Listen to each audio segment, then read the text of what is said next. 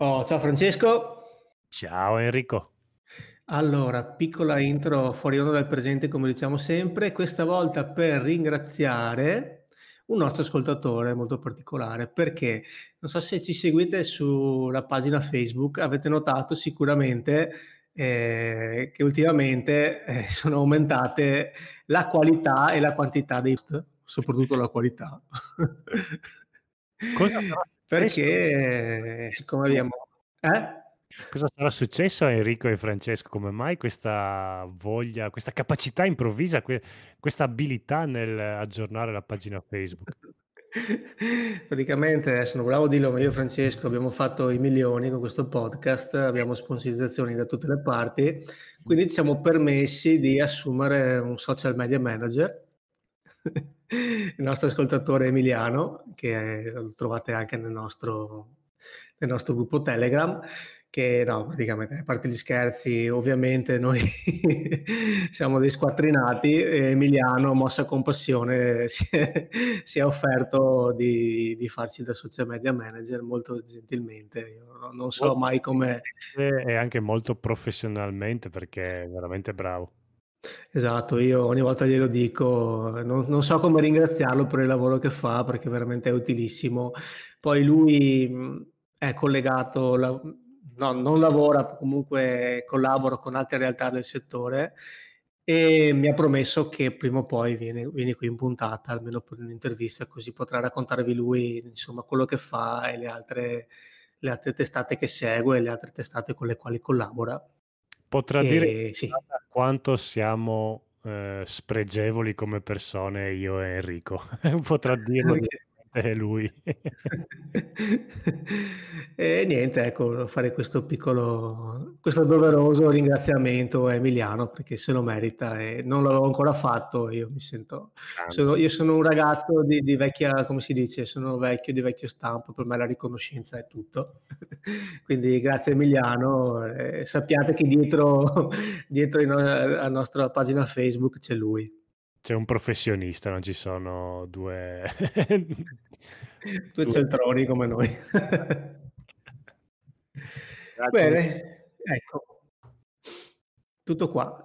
Andiamo alla puntata. Grazie ancora Emiliano e buon ascolto. Scusateci, anzi scusateci per, per il piccolo periodo di pausa che ci siamo presi, però noi eravamo sempre qui a lavorare, ma avevamo degli impedimenti tecnici causa coronavirus che ci hanno impedito di, di registrare. Sì, siamo dovuti rimanere dentro la cameretta dell'ambiente. non potevamo uscire proprio per legge. esatto, eravamo, eravamo in quarantena. Bene, che dire ragazzi, buona, buon ascolto e fateci sapere sempre.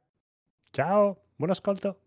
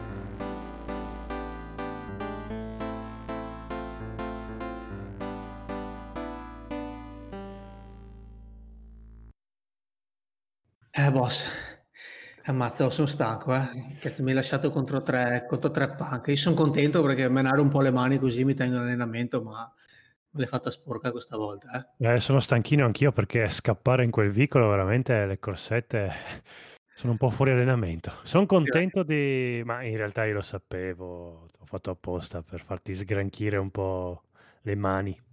Ah, non è che volevi scappare lasciandomi lì in balia dei punk. Ma no, poi i punk è sempre bello picchiarli un po'. Siamo nei primi anni '90, è bello menare i punk. I punk si possono menare negli anni '90. Questo sì, però mi sembrata un po' una vigliacata la tua, però va bene dai, faccio finta di crederti anche questa volta.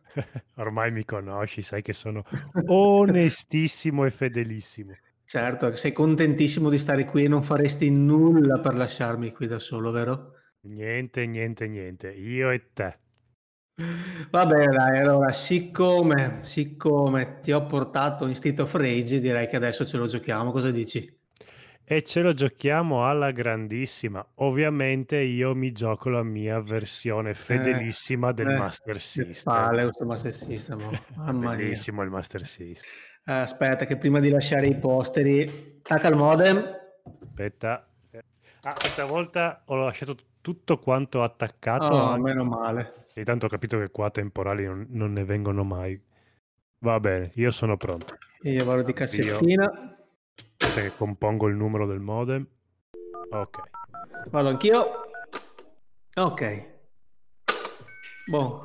Master, Master System allora? Master System, senti qua c'ho la custodia. Dai, tacca. Tacco. Ancora questa soffiata. Che poi no- non serve perché il Master System no- non aveva questi problemi di soffiare. Era tutta una cosa Nintendo il soffio. Il magico soffio. Dai. Strucca il bottone.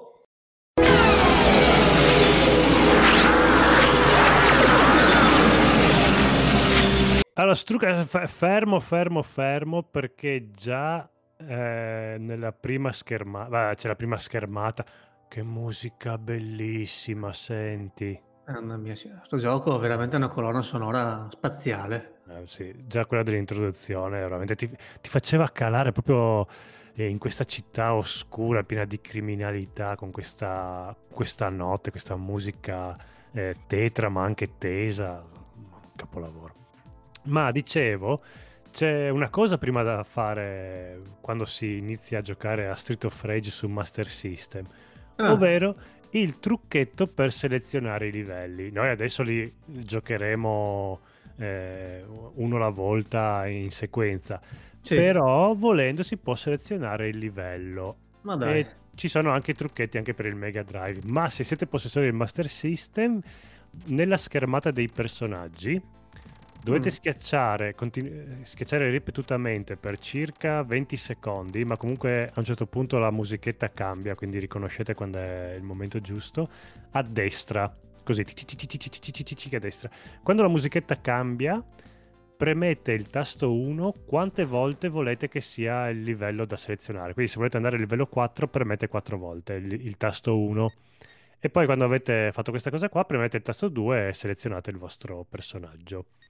Questo Vabbè. trucchetto qua io l'ho scoperto per caso mentre mi rompevo le palle perché ormai il gioco l'avevo finito tipo una trentina di volte e così stavo cazzeggiando, mi ero messo a premere velocemente per far scorrere i personaggi velocemente. E dopo mi sono stufato, ho premuto, si vede per sbaglio qualche volta uno e poi il tasto 2 per selezionare e tac, sono partito al livello 3 e ho detto "Ah, cosa? E mi sono bullato la mattina dopo a scuola come un vero eroe. Mazza, sei stato l'unico al mondo a trovare questa roba. Sì, ma per caso, eh, perché ormai il gioco l'avevo finito e strafinito. Proprio que- quelle cose che, che fai proprio per noia. E va, via. Quindi vi regalo questa chicca. Ammazza.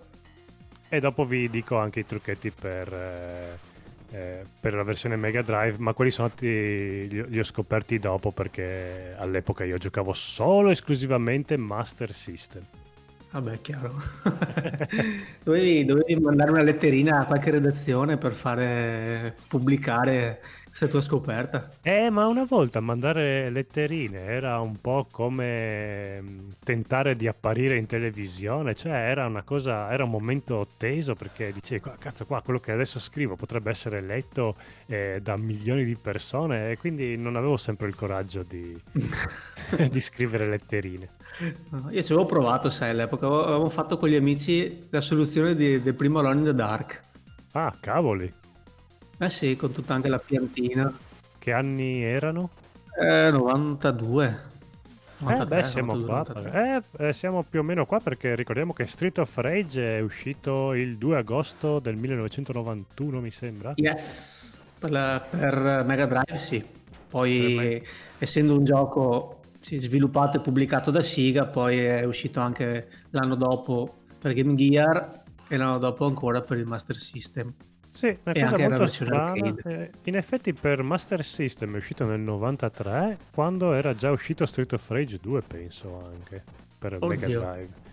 Penso proprio di sì. Comunque me lo regalò mio zio per Natale e mm-hmm. mio zio, zitto zitto, mi ha sempre fatto dei regali fighissimi e regalandomi Street of Rage aveva perfettamente capito quello che io volevo. Probabilmente ha chiesto la, la commessa eh, il gioco più figo per Master System e la commessa molto brava gli ha dato Street of Rage perché c'era un negozio di giocattoli che aveva molti videogiochi a quello che adesso al centro commerciale di Portogruaro che all'epoca ah, okay. si chiamava Il Continente mi sembra era uno dei primi centri commerciali del Triveneto e c'era un bel negozio di giochi con una commessa, boh, io, io, me la ricordo bellissima, e probabilmente lo era, però molto preparata anche, e soprattutto sui videogiochi. Cosa incredibile che una ragazza, io la vedevo grandissima, probabilmente aveva 20 anni o giù di lì. È stranissimo che una ragazza fosse così ultra preparata, probabilmente era molto appassionata ai videogiochi. No, eh sì. no. Eh, comunque gioco azzeccatissimo, un picchiaduro a scorrimento. Era proprio nel, nel, novan, no, nel 93 era, era, proprio i picchiaduro a scorrimento erano l'apice. Su Master System non ce n'erano tanti. Avere Street of Rage, che è uno, dei, uno delle gemme, uno dei capisaldi del genere, è stato proprio un regalo stupendo. Veramente ho, vene- ho, ve- ho venerato mio zio per queste cose. Come ho visto adesso, però, hai visto questo gioco ha fatto un po' anche mh, la parte inversa, perché magari prima usciva l'arcade e poi c'erano le conversioni, invece questo gioco è uscito prima per versione casalinga e poi è, stato, è uscito anche per arcade.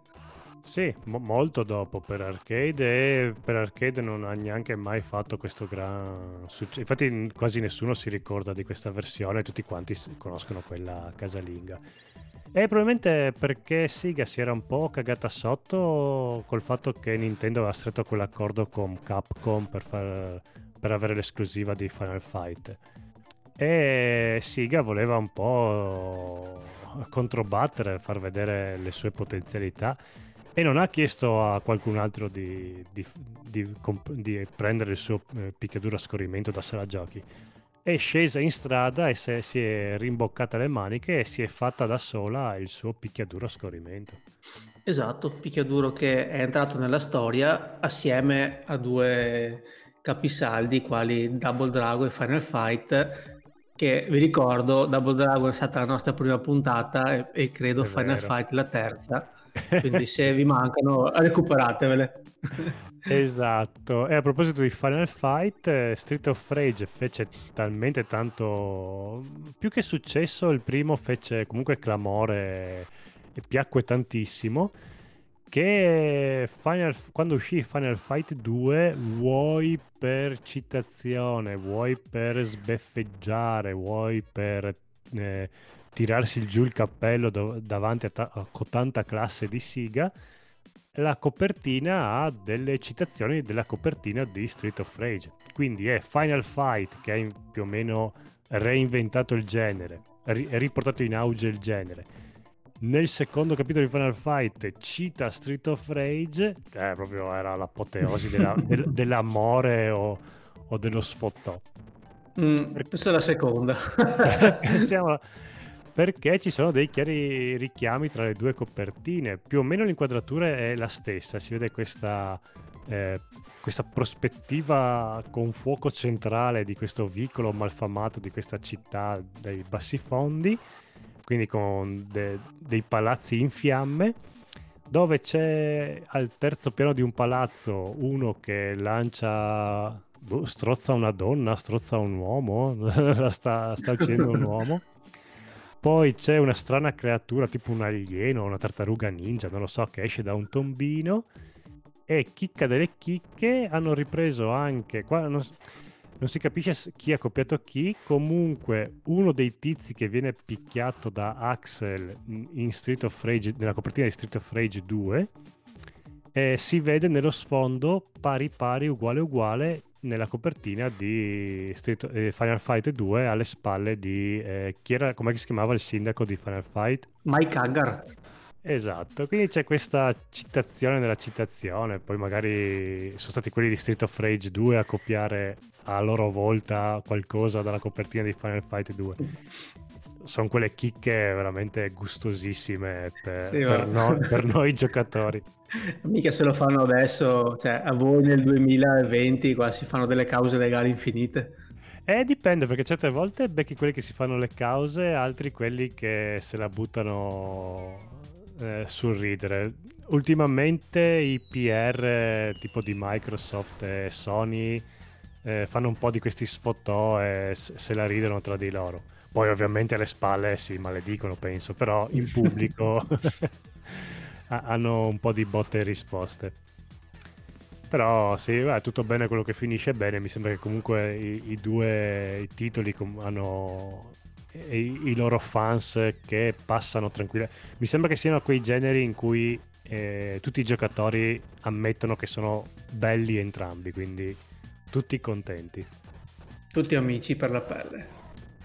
Allora, continuando ad analizzare la copertina, vabbè, io ho quella del Master System davanti, ma è uguale a quella del Mega Drive.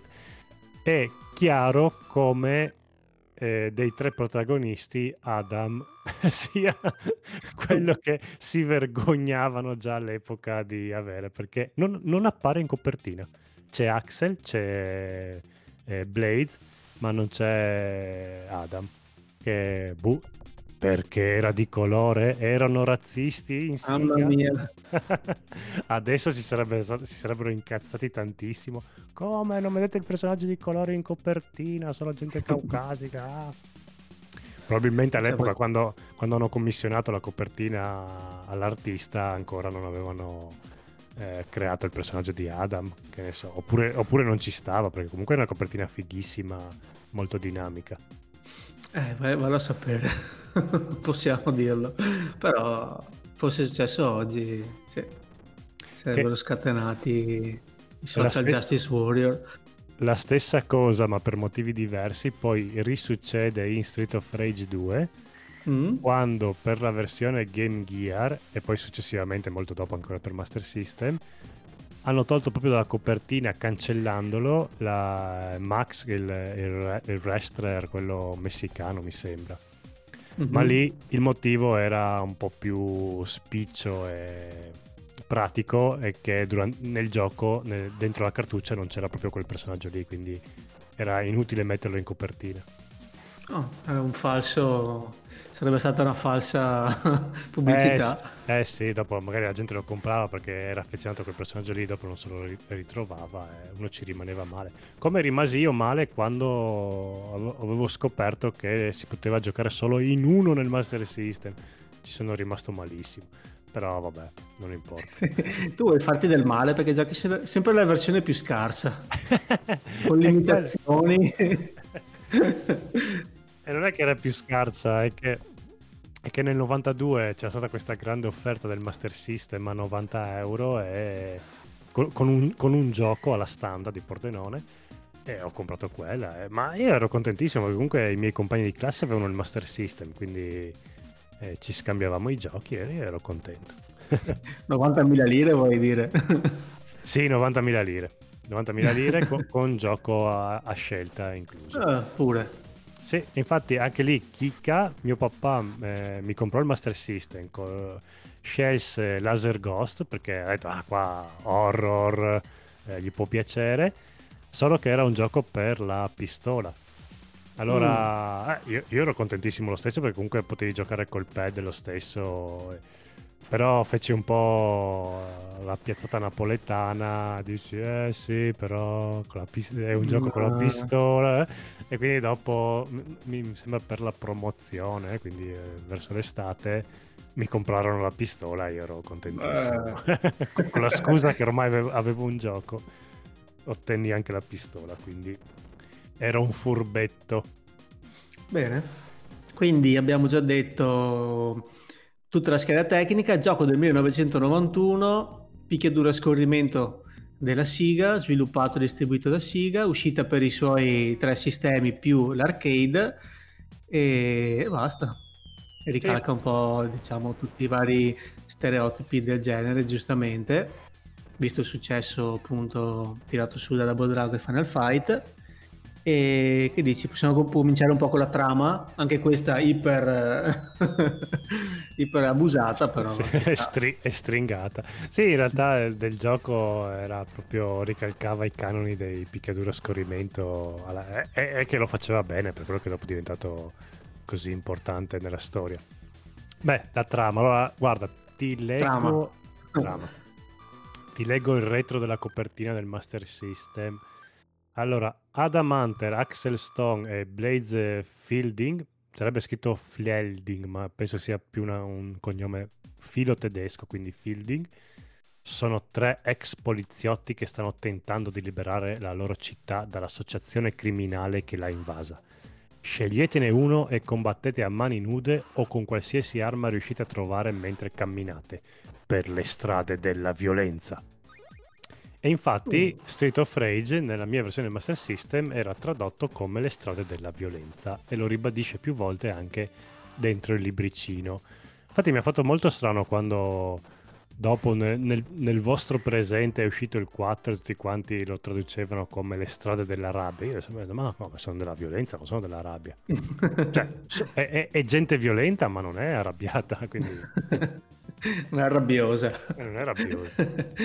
però, però, perché questi tre ex poliziotti scendono in campo? Perché la loro città, della quale non sappiamo il nome, esatto. un, gio- un, tempo era un posto tranquillo, bello, pacifico, dove tutti vivevano felici. Sì. Poi a un certo un momento è arrivata una, la, la classica super società criminale segreta potentissima che oltre che invadere le strade, portare terrore nelle strade, sia anche infiltrata a livello politico, governativo e anche corrompendo tutte le forze di polizia. Così noi, tre ex poliziotti, perché non è dato saperlo, ma probabilmente ci siamo licenziati per non venire, visto lo schifo della corruzione, eh, sì, come nel più classico dei cliché. Nel, eh? libricino, nel libricino della, del Master System c'è scritto che... Mh, mm, loro sì, sì, vedono che la polizia è talmente corrotta e decidono esatto. di, licenzia- di to- eh, buttare via il, di- il distintivo. E c'è, c'è anche una lore dentro perché dice la prima a cadere è stata l'amministrazione della città, seguita dalla magistratura. Le forze mm. di polizia sono diventate pedine dell'organizzazione criminale e del loro leader Mr. X. Quindi è proprio spiegato tutto quanto nel manuale no, del Master System. Vai, vai, leggicelo, leggicelo. Tuttavia, qualcuno nella polizia ha deciso di resistere e combattere. Eh, fra loro tre ufficiali che hanno tentato, eh, tentato di dar vita a una squadra d'attacco speciale. Eh, ricusati dai loro superiori e minacciati di essere licenziati, i tre hanno, hanno lasciato la polizia per dichiarare la loro guerra all'associazione. Ecco, quindi la polizia era talmente corrotta che loro non ci stanno, i superiori che sono a, a loro volta ipercorrotti, e vogliono farli fuori e loro, prima che tutto quanto succede, si strappano il distintivo e scendono in strada, le strade della violenza. Bene, bene, ci piace come incipit. e chi sono questi? Eh, questi, questi tre eroi sono dei poliz- ex poliziotti, ma sono giovanissimi perché... Eh, allora, il più anzianone è Adam, che ha ben la bellezza di 23 anni. Un vecchiaccio. Un vecchiaccio amante, amante dei bonsai, quindi c'erano anche i, i, vari hobby, i passatempi che loro facevano per rendere un po' più tridimensionali questi personaggi. e che usa lo stile, beh, lui pratica la box. Sì, quindi più che altro box. pugile. Sì, sì, sì. E poi abbiamo eh, Axel che è di un anno più giovane e diciamo che è un po', non si direbbe, ma è il nerd del gruppo perché lui ama giocare ai videogiochi, è un gran appassionato di videogiochi. Quindi, e lui cos'è che pratica che non mi ricordo? Ah, arti marziali, è un esperto Ah, di arti marziali. Ah, così proprio generico. Beh, ma infatti Axel è il, il tipo, il personaggio generico dei, dei picchiaduro. Sì, che in questo che l'aspetto, non so se, te, se hai visto, ha, ha la maglietta bianca, i jeans, le scarpe da ginnastica, è praticamente Cody di, di Final Eh, Fight. sì. Il, perso- il personaggio via di mezzo, diciamo. Sì, e, e come in Final Fight, eh, qua si vede che erano i primi anni 90 perché i Guns vanno alla grande, infatti anche qua Axel è un Eh, chiaro beh. richiamo a Axel Rose Che qua il nome del protagonista, in in Final Fight erano i cattivi, mi sembra che si chiamavano Sì. Axel e Slash. Esatto. Sì. Sì, sì, sì. E poi c'è Blaze, che è la tipa che a me piaceva molto, mi è sempre piaciuta come personaggio femminile perché è sia bellissima che molto eh, carismatica e forte come personaggio. Che ovviamente essendo una donna ha, ha attacchi deboli, però in compenso salta molto ed è molto più veloce. E lei era Sì. amante di cosa? Ah, lap dance. lei. No, lambada. Lambada, lambada, è vero che era. Beh, siamo nei primi anni 90. Eh sì, Hanno preso... Sì, l'up dance era un po' presto. No, Beh, esatto. però in, in realtà mh, adesso non mi ricordo nel Mega Drive, ma nel Master System si vedevano le mutandine perché lei aveva questa, Eh. mini, aveva questa minigonna che mh, quando faceva i calci alti si intravedevano le mutandine. Cosa che invece nella copertina ha dei pantaloni bianchi, proprio ipercasta. sì, e lei era specializzata invece nel judo.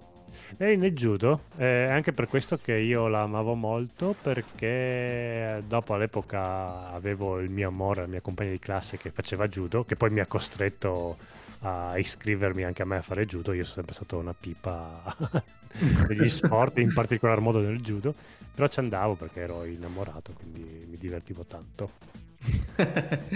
sì, e come hai detto tu giustamente prima, eh, lei era molto, era un po' più debole come gli stereotipi dell'epoca, però era super veloce, super agile, mentre Axel e Adam erano un po' più potenti, però meno agili.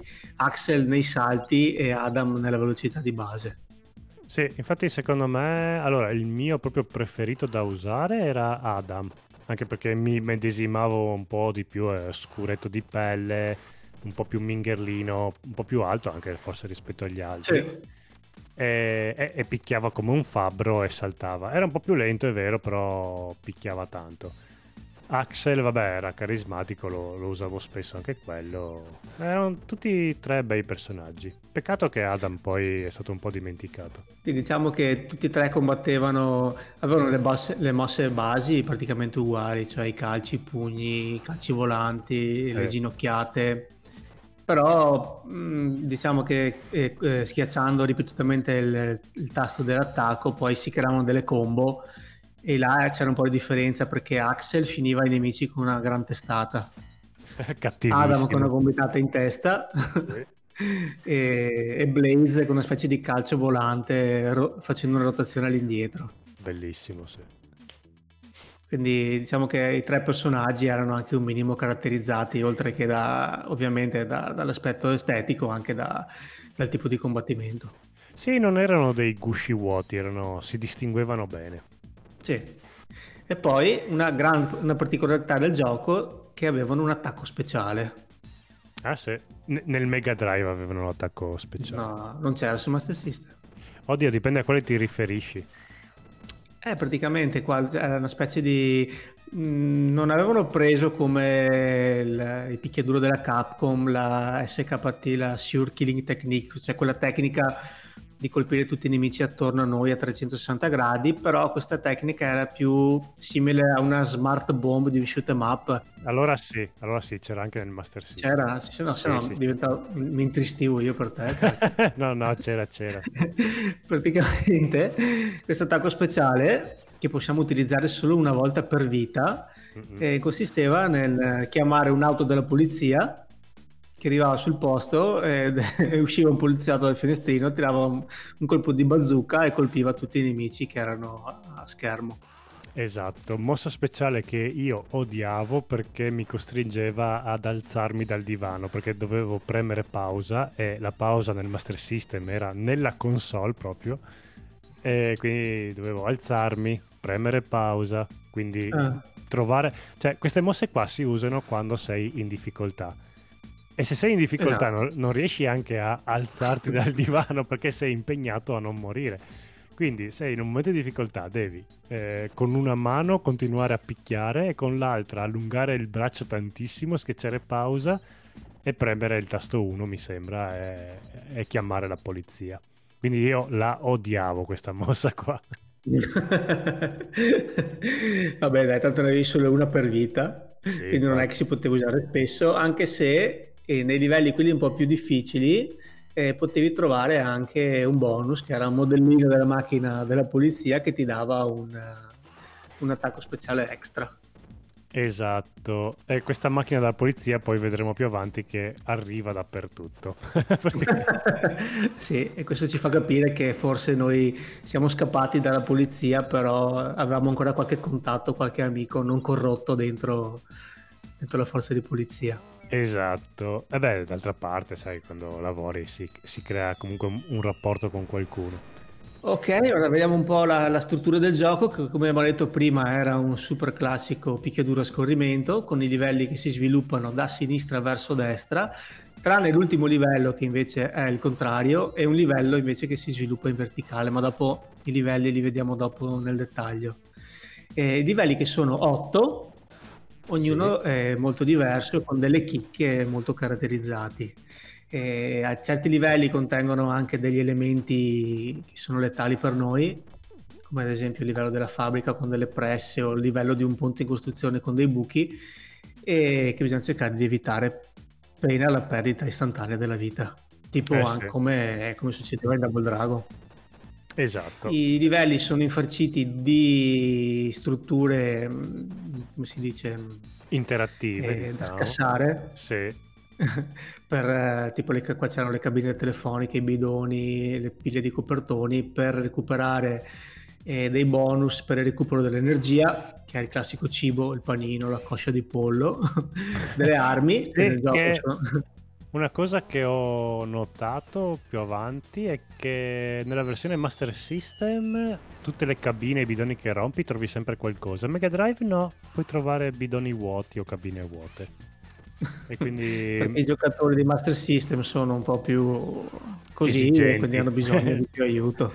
No, no, sono esigenti e quindi...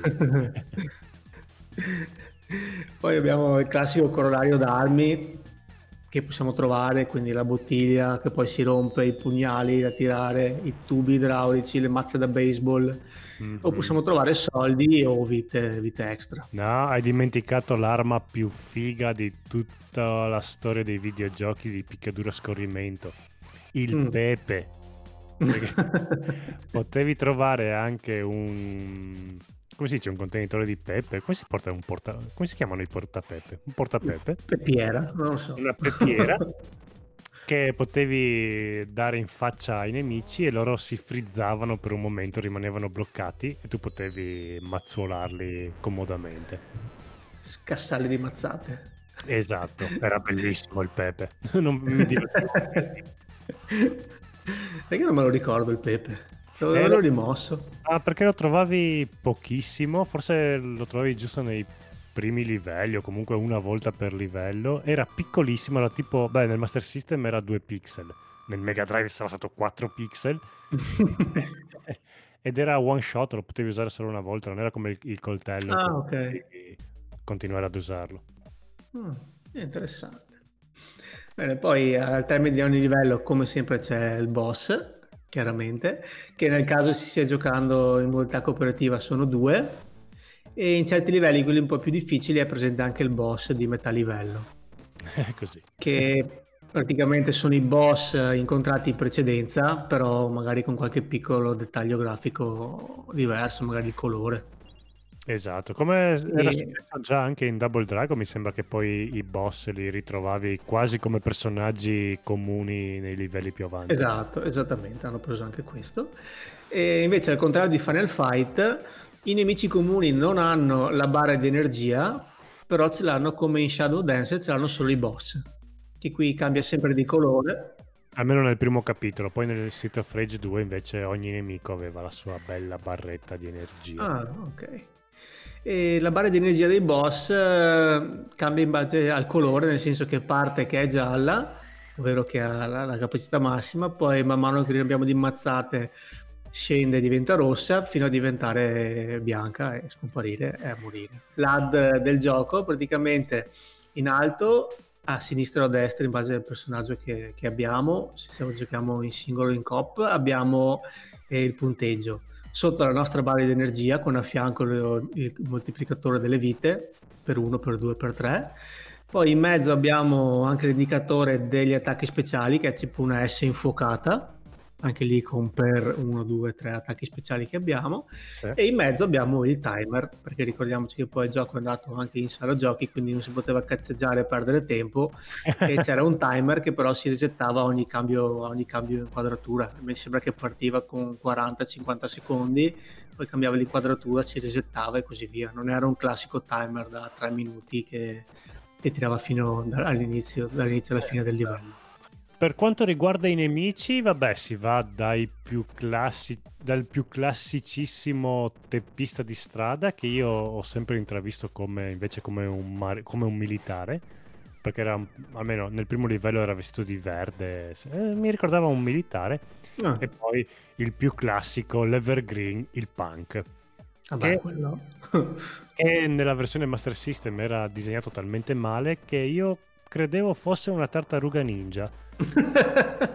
se, oh, se andate mia. a vedere sembra che abbia un guscio sulle spalle. Infatti stavano sempre di schiena i punk, non so perché. E... Eh, una tartaruga, io le chiamavo le tartarughe ninja, è il gioco in cui si menano le tartarughe ninja.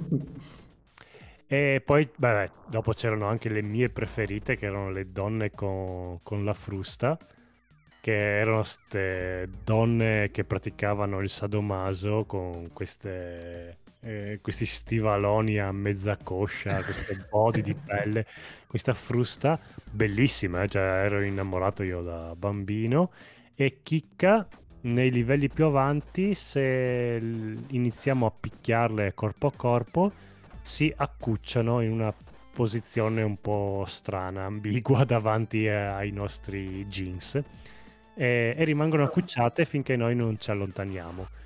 E appena ci allontaniamo si rialzano per darci una frustata sulla schiena. Non, è... non, non erano male, erano molto simpatiche. E cosa che Siga ci teneva tanto, non erano transessuali, erano proprio delle donne. Quindi si poteva picchiare le donne finalmente nel 91. Non era come fare il fight che vi ricordate che è fuori la polemica che si picchiavano le donne e ho detto no no, no, no, no, no sono capo, non sono donne sono trans potete esatto. picchiarli tranquillamente esatto. I, i trans si possono picchiare tranquillamente invece qua no Siga dice io le donne non le rispetto e, anzi se mi date anche i trans picchio anche quelli non guardava nessuno picchiava tutti quanti bambini cani preti picchiava tutto Siga e poi c'erano i giullari, che erano tipo i giocolieri che io odiavo, anche perché nella versione Master System sembravano tipo... Era, sembrava di vedere una versione di ET, però mezza sciolta, che faceva roteare delle, delle sciabole. Poi quando giocai la versione Mega Drive invece ho scoperto quello dei giocolieri che si facevano quel gioco dei birilli, dei tre birilli che lanciavano in aria però erano infuocati tipo Cioè adesso, cioè prima, allora, prima i, i punk erano tartarughe ninja, eh adesso i giullari erano il team mezzo sciolto. Ma? Guarda, l'unica cosa che mi avrai ti face... no, il Master System ti faceva male. Allora, alcuni, alcuni, alcuni, nemici li hanno un po' trascurati. Hanno curato molto bene invece le donne con le fruste, che erano quasi uguali alla versione Mega Drive e i protagonisti, ti dirò che gli sprite dei tre protagonisti erano anche più belli di quelli del Mega Drive, almeno in particolar modo Axel nella versione Master System era più simile all'Axel di Street of Rage 2. Quindi avevano fatto un lavoro di pixel sui personaggi migliore. Eh, però vabbè, dopo i nemici, alcuni li sono un attimo sfuggiti. E poi più avanti incontreremo anche i, i ciccioni sputafuoco che sono abbastanza terribili. Se, vabbè, dopo si capisce che basta un calcio volante per mettere il KO.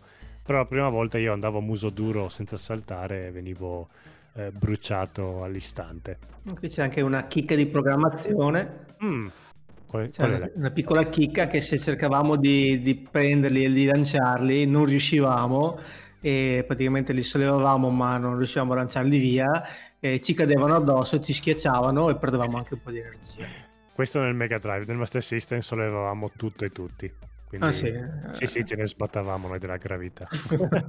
Più o meno i nemici erano questi, poi vabbè incontreremo anche i tizi che, che, fanno i salti lunghissimi, non so se ti ricordi, i cappelloni, quelli un po' vestiti da arti marziali. Sì, sì, sì il classico nemico che nei film di combattimento è cinese ed entra saltando e poi vari altri nemici, ma più o meno diciamo che le grosse categorie erano quelle. I punk c'erano, que- que- quella è la cosa importante, le, le, basi, le, le, basi, le fondamenta dei picchiaduro a scorrimento.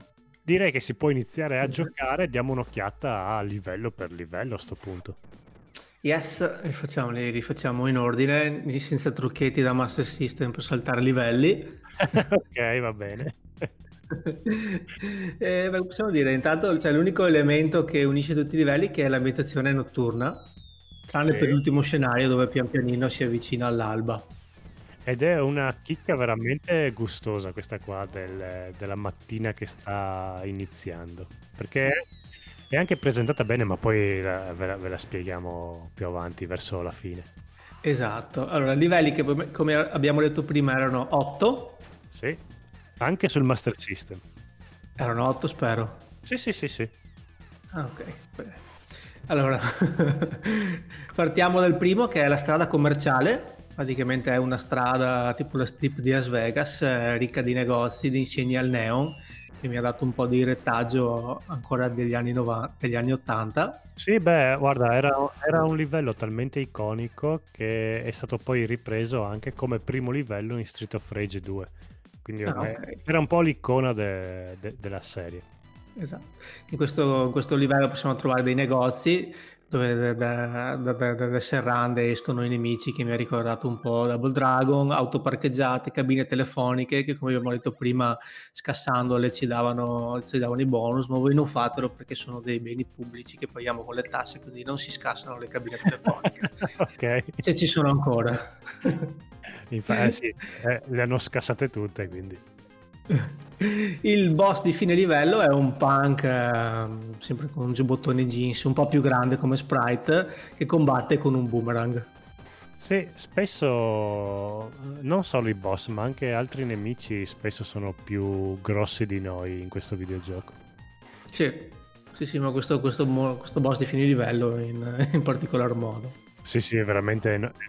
E dopo abbiamo il secondo livello che è la strada secondaria, che invece di essere la strada principale come primo livello è una specie di vicoli malfamati di quartieri di periferia dove è piena di, di spazzatura, terra, i bidoni, finestre rotte, muri con i graffiti, muri con i manifesti strappati. Che è una piccola chicca che mi sono accorto rigiocandolo quando soffia il vento vedi anche tipo le, gli angoli dei, dei, manifesti che si muovono. Sì, sì, nella versione Mega Drive Sì, in quella Master System no, però la donnina in costume da bagno c'è anche nella versione Master System, che era la cosa più...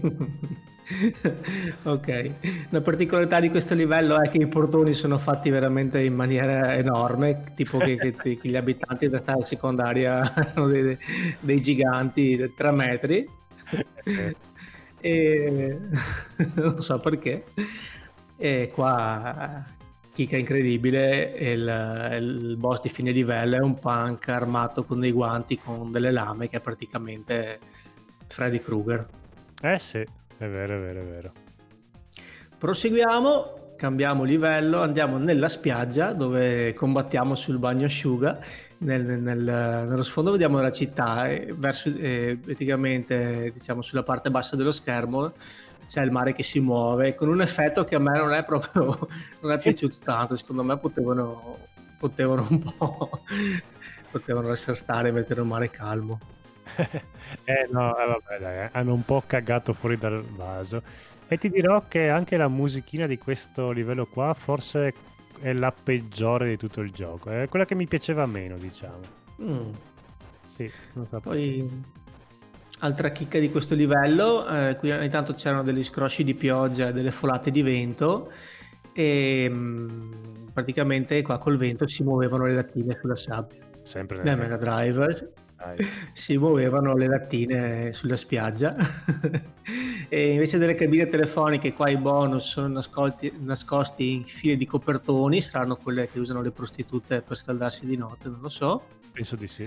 E di solito qua vedo che fanno così. Eh, il, mot- il, boss di fine livello è Abadede, che è praticamente di Ultimate Warrior, te lo ricordi? Sì, sì. Eh, nome che però in questo primo Street of Rage no, non ci sono i nomi dei boss. No. Però hanno no. messi nei capitoli dopo, infatti lui anche riappare nei, nei capitoli dopo. Poi abbiamo uno schema molto infame che è quello del ponte, il ponte in costruzione. Sì.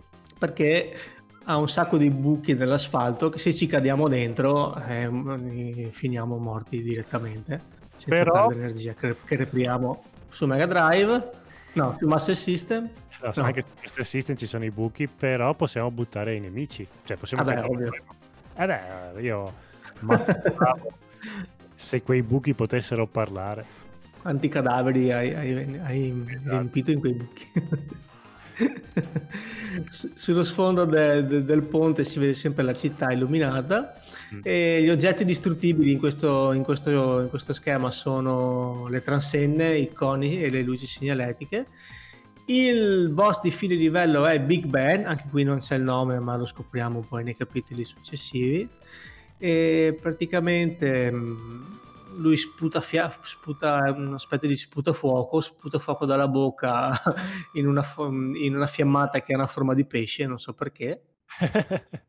e, e basta, sconfiggiamo, sconfiggiamo questo nemico e passiamo al livello successivo che è la nave. Oh, la nave che nella versione Mega Drive ondeggia, nella versione sì. System no non ce la fa.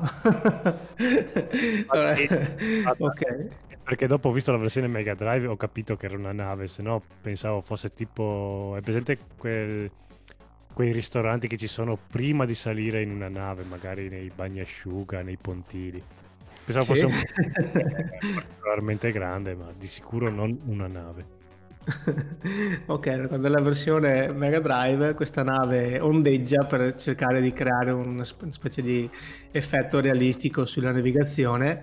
E mm, in questo schema oltre a un, un, grandissimo numero di nemici compare anche il boss di, mezzo, di metà livello che è una versione con colori differenti di Abadede affrontato prima e mentre i nemici finali sono due, anche se giochiamo in singolo, che sono Mona e Lisa, nomi fantastici. sono due donne che praticamente eh, hanno riciclato eh, lo sprite di Blaze, ovviamente completo di colori differenti. Sì. E si attaccano in contemporanea, dobbiamo difenderci da queste due tipe. Sì, invece chicca del Master System è che questi due personaggi qua non, so, non hanno gli sprite ricalcati da Blaze, mm. ma sono un po' diverse. Cioè, hanno comunque sì usato lo, lo sprite di Blaze, ma nella versione Mega Drive è proprio palese la cosa. Qua sembrano più quasi come due gemelle cinesi che ci attaccano. Ah, invece eh, praticamente è Blaze riskinnata. Sono due Blades. Blaze vestite di verde invece che di rosso. Ma tra l'altro io da bambino ero convinto che non fosse una nave ma un pontile per un motivo eh. ben specifico anche, oltre al fatto che non, ondeggiava. È perché se noi attiviamo il, la mossa speciale, cioè chiamiamo l'auto della polizia, l'auto della polizia a, entra proprio nella nave e ci viene ad aiutare, quindi eh, dicevo no, non può essere la, l'auto della polizia che arriva in barca e, e attracca e quindi era chiaramente un pontile nella versione Master System. Dopo sconfitte Mona e Lisa arriviamo nello schema della fabbrica, anche qui super classico, posto pieno di una, una specie di catena, super catena di montaggio, piena di nastri, trasportatori e casse da spaccare.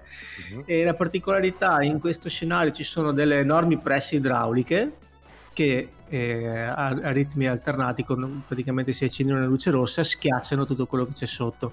Però la particolarità è che se, anche se sembra che tirino un colpo potentissimo perché vibra tutto lo schema, se ci fidiamo sotto no, non, non, crepiamo, ci toglie solo un po' di energia e stranamente hanno deciso di fare questa cosa. Però quando la pressa è abbassata mm, ci, ci blocca, ci ostacola la strada sia noi che i nostri nemici nel Mega Drive. Nel Master System le presse non ci sono perché sono state sostituite da due la- eh, raggi laser che, ah. sì, che con, con corrente alternata scattano, invece di essere le presse che scendono giù, sono dei raggi laser che dal basso vanno verso l'alto. Ma più o meno la meccanica era quella, non puoi passarci quando sono attivi, se ci sei in mezzo quando loro si azionano vieni scossato e quindi mm. ti toglie un po' di energia. Ah, ok. Allora, in questo schema eh, il mostro di il boss di metà livello è Big Bang, sempre con i colori invertiti, mentre il boss finale è Abadede, però in questo caso, eh, anche se siamo da soli, sono due insieme, dobbiamo affrontare due. Ah, no, nel, nel Master System invece il boss finale è quello che io ho sempre considerato il padrone della fabbrica, perché questo Paron, Paron Signor perché arriva questo vecchietto con un cappello a cilindro che assomiglia tantissimo al pinguino di Batman come fattezze, quindi un po' cicciottello, molto bacio, che ha un bazooka sulla schiena con cui inizia a tirarci dei missili. È abbastanza fantastico, mi piace questo, questo boss. Eh, ma è bellissimo che tu sei in fabbrica e dopo tutti quanti i nemici arriva il Siur Parung che ti fa incazzato perché gli stai distruggendo la sua fabbrica. Non sei autorizzato a... è, è pericoloso lì non andare. E sì, eh, ti lancia questi missili. sono missili abbastanza lentini, quindi riesci anche a evitarli e saltarli e, e poi picchiare i vecchi. Quindi mancava questa cosa nei. come figa picchia tutti, donne, uomini, trans, vecchi.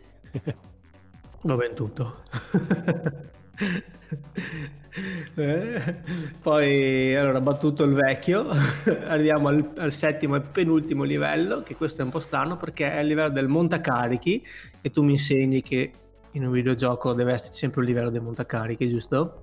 o l'ascensore o il montacarichi comunque ricordiamo che l'auto della polizia arrivava anche dentro la fabbrica, eh, quindi ci segue, arriva dappertutto. È tipo l'auto della polizia, quella della plottola spuntata che inizia a... Aspetta che qua ti do un'altra chicca. Il montacarichi è uno schema un po' particolare perché si sviluppa in verticale ma noi siamo praticamente fermi perché non è che possiamo muoverci più di tanto, siamo in questo montacarichi, siamo praticamente fissi, si muove verso l'alto, i nemici ci cadono dall'alto, oppure dalle porte perché questo montacarichi ogni tanto fa delle fermate intermedie, quindi si ferma, si aprono le porte, entrano i nemici e scattano le mazzate e nonostante tutto, anche qui arriva l'auto della polizia, perché se la chiamiamo arriva al piano terra e sparerà una, una missilata verso l'alto. Sì, ma uh, qua, qua, ci stava che dal basso sparasse una missilata verso l'alto, cioè and- era un po' azzar- azzar- azzardata come mossa perché do Koyo Koyo poteva beccare anche noi. Però almeno è concepibile che andasse dentro la nave e dentro la fabbrica era un po' più strano. però un'altra chicca di questo livello è che qui non ci sono i boss. Quindi finiamo dall'ascensore e saltiamo direttamente dentro l'ottavo e ultimo livello che è praticamente la cima della, la cima della fabbrica che è il quartier generale di Mr. X. Ah. Beh, però già arrivando alla fine del livello dell'ascensore del Montecarichi si poteva intravedere il cielo della città e si capiva che non era più piena notte, c'era comunque buio, era comunque notte, però non era quella, più quella notte buia che era come a livello della nave o della spiaggia che proprio vedevi che era notte fonda. Qua inizia a essere una notte già un po' più accesa, più chiara. Stava già albeggiando, ma dopo c'è una chicca dentro questo eh. livello. Esatto. Questo livello che come abbiamo detto prima è l'unico che possiamo percorrere da destra verso sinistra e praticamente è come se fosse un mega albergo di lusso perché c'è tutto il corridoio tappezzato di moquette, tende, super sfarzi, statue eccetera eccetera. Ci sono anche delle tipo dei carrelli d'albergo quelli con le ruote per portare la colazione che ci vengono lanciati contro. È vero è vero è vero e come diceva giustamente Francesco prima, qua sta albeggiando e questa cosa viene resa graficamente perché ogni volta che noi eh, camminiamo nel corridoio e passiamo davanti a una finestra, praticamente ogni finestra la luce fuori non è mai uguale, è sempre un po' più chiaro, creando questa specie di effetto di luce, non so come poterlo di, di luce dinamica forse, che per l'epoca era impossibile cre- ricrearlo in altro modo. Sì, è proprio un espediente per ricreare il tempo che sta passando, quindi da... E anche io, io, l'ho letta moltissimo come anche una metafora del fatto che noi al primo livello scendiamo in questa città che è ormai corrotta, iperviolenta, è proprio ormai allo sbando, quindi è, è un periodo buio, piena notte. E mano a mano che adesso ci stiamo avvicinando al boss finale, e c'è proprio anche la città che si sta risollevando e sta ritornando a nascere per una nuova era, un nuovo giorno in cui è pulita e felice. Quindi è una metafora ah. proprio, è una cosa, cioè la siga oltre a picchiare tutti quanti, eh sì, aveva anche queste cose proprio di filosofia. Eh, che... ah, sai che non ci avevo pensato, ma hai ragione, praticamente noi partiamo che nel buio, nella tenebra e portiamo la luce nella città. Esatto a suon di botte a donne, bambini, vecchi. Eh, dettagli.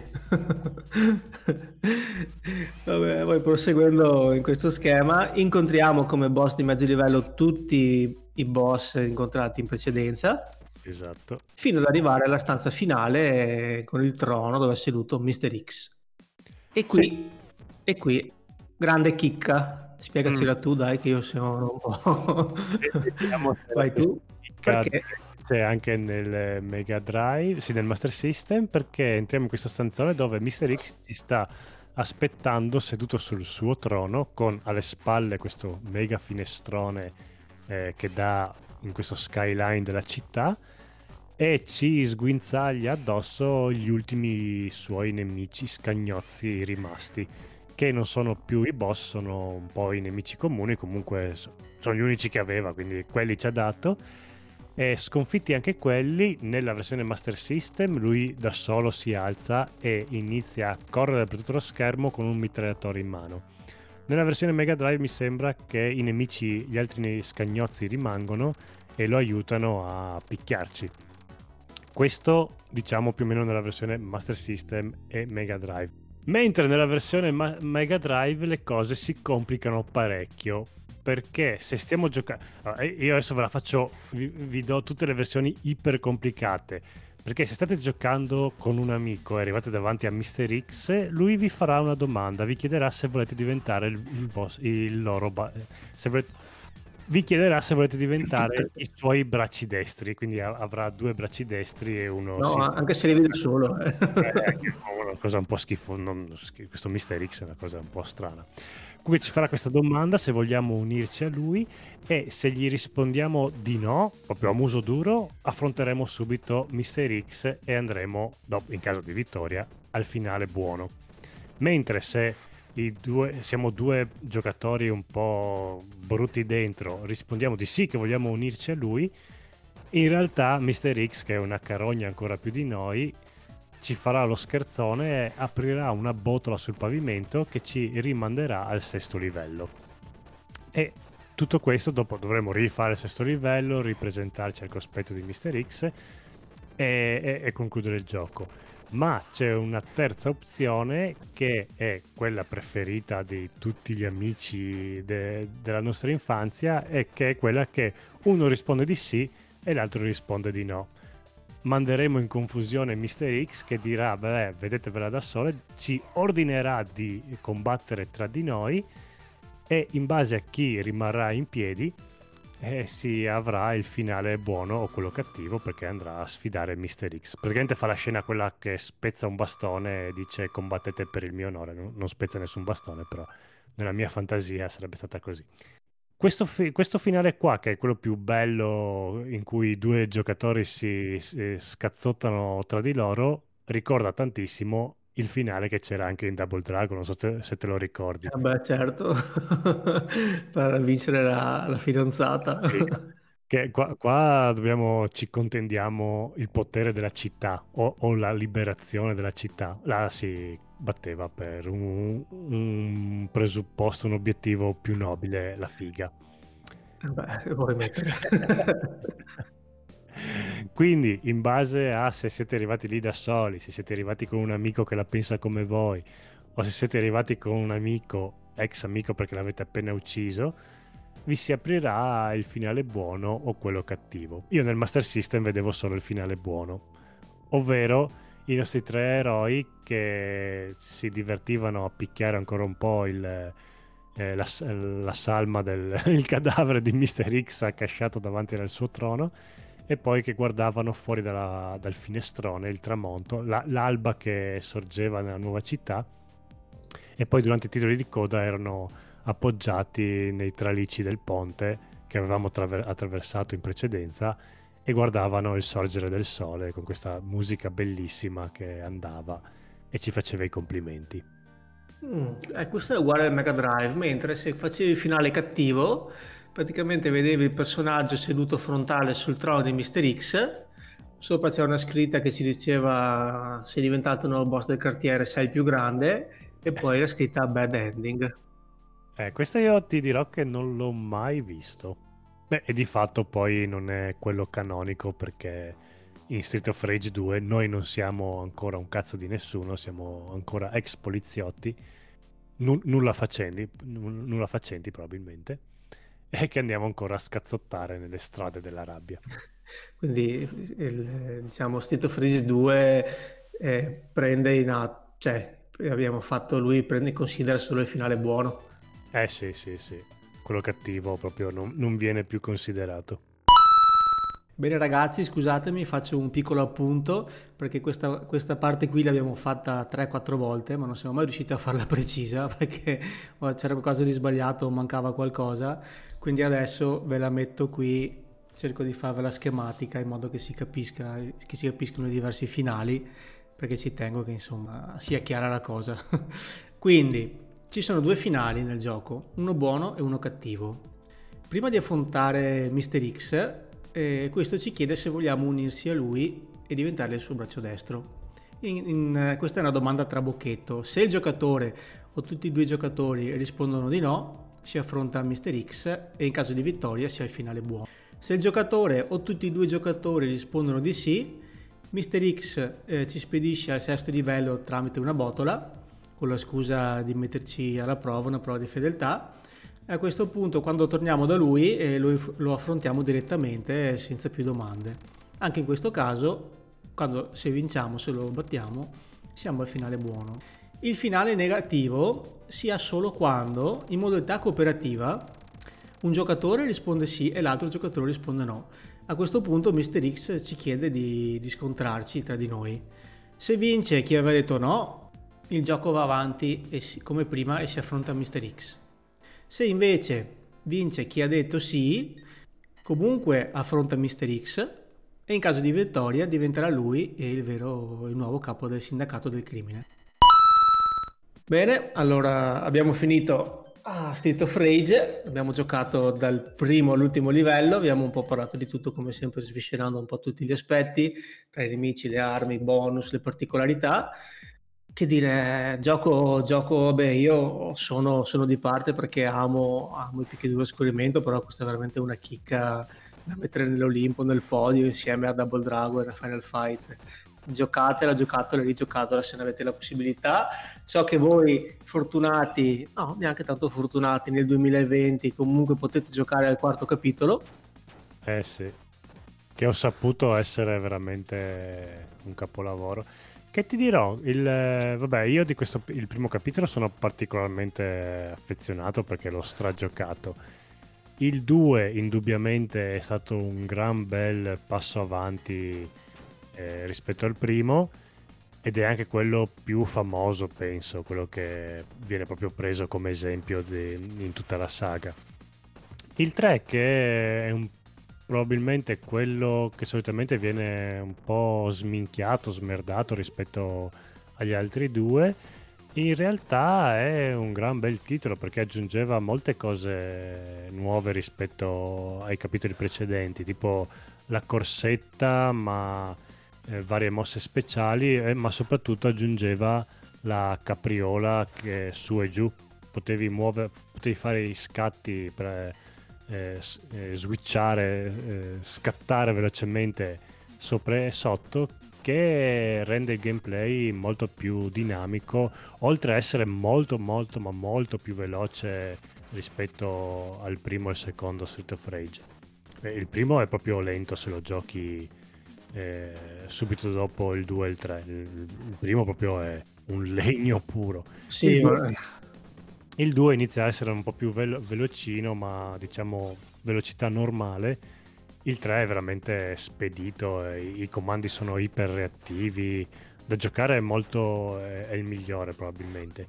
E forse meno ispirato come atmosfere. Il 2 è sicuramente quello che rende molto di più le atmosfere, come musiche, come proprio gusto dei colori, estetico. Però il 3 di solito è tanto sottovalutato, invece secondo me ha come meccanica è quello più potente. Il, sì, 4, guarda, il, il 4 mi dicono che è proprio l'apice della bellezza. Sì, guarda, avevo notato, ci avevo pensato proprio, me l'hai fatto venire in mente rigiocando il primo che è veramente, ma veramente lento. Sì. Cioè... Vabbè, all'epoca andava bene così, ma hai rivisto dirò, adesso, confrontato. Ti dirò, ti dirò, la versione Mega Drive, quella Master System è più veloce quindi incredibile. è incredibile. il sistema è veloce quanto Set of Rage 2. Quindi... Anzi, guarda, chiudo con l'ultima chicca che ci siamo dimenticati prima, che riguarda la colonna sonora che è stupenda. Eh beh. Il compositore è questo Yuzo Koshiro, che è noto nell'ambiente per aver lavorato parecchio nel campo dei videogiochi e sempre tra, eh, curando le colonne sonore. E per questo per City of Rage si è ispirato a delle sonorità caraibiche e anche alla musica techno, quella di fine anni 80 e primi anni 90. E, tanto che questi brani vengono ancora oggi considerati dei veri, dei veri capolavori del, del genere sì, non, non, andate a cercare l'edizione in vinile di Street of Rage perché costa uno sproposito. Eh sì. Però c'è la versione CD che nel 91 è stata commercializzata in Giappone e che ripra- riprende praticamente tutti gli stessi brani del gioco e anche con qualche inedito. Quindi se vi piace il gioco, se vi sono piaciute le musiche, eh, potete anche trovare, reperire magari da qualche parte la versione CD. No, no, mi ricordo benissimo che all'epoca eh, c'era un po' la guerra con è meglio Final Fight, è meglio Street of Rage. Sì, ma Street of Rage è un po' la coppia di Final Fight e non è comunque superiore. Eh, si discute così, però tutti quanti eh, non c'era dubbio che come colonna sonora invece Street of Rage era proprio un capolavoro. Sulla ah, colonna sonora, sulle musiche è sempre stato riconosciuto un merito altissimo. Ora, allora, amo tutti e due i giochi, sono stupendi. Come gioco Mm, io personalmente preferisco Eh, Final Fight, ma Final Fight è proprio il top per quanto riguarda il picchietto di scorrimento. Però sì, giustamente dal punto di vista delle musiche, cioè, non ce n'è. Cioè, questo, cioè, Street of Rage è troppo, troppo superiore. Eh decisamente. Oh, siamo arrivati all'angolo mio preferito, l'angolo dove leggiamo la posta e le recensioni. Con cosa vuoi partire per primo, caro Enrico? Bene, allora Francesco, cosa abbiamo qua? Fammi vedere. Abbiamo un Console Mania 2, vai te che so che Console Mania è la tua rivista del cuore, quindi ti lascio tutta la strada Allora, libera. aspetta che spacco la bacheca, la, la teca dove custodisco questo Console Mania 2, che eh, non ti dico neanche quando lo- qua- quanto l'ho pagato prima di essere intrappolato nella tua mente, perché un po' Eh? mi vergogno pagare così tanto una rivista, però vabbè, Consolmania è la rivista del mio cuore, il numero 2. Il numero 1 non me lo posso permettere, almeno il numero 2 l'ho trovato a una super offerta, non potevo lasciarmelo sfuggire. Poi però siamo rimasti intrappolati nella tua mente a saperlo non avrei neanche comprato perché tanto qua C'era c'era già. Esatto. Comunque prendo il mio personale Console Mania 2, perché io quando sono venuto a, a cercarti che tu eri sparito, avevo sotto un braccio il mio Master System e sotto l'altro un po' dei miei Console Mania. E dopo tu mi hai intrappolato nella tua mente, e quindi Eh, eccoci qua. Ti sei portato, diciamo, la, la scorta di sopravvivenza indispensabile. non esco mai di casa senza. Esatto. Bene, questo Console Mania 2 che, di, di che anno è? Eh, questo è molto vecchio, è del 1991, adesso ti dico anche il mese, sarà stato tipo novembre, sicur- eh, novembre 1991, sapevo. Ok. Perché Bene. devi sapere che le riviste di videogiochi una volta uscivano sotto Natale, poco prima di Natale, le, le nuove, quando dovevi proprio lanciare una nuova testata.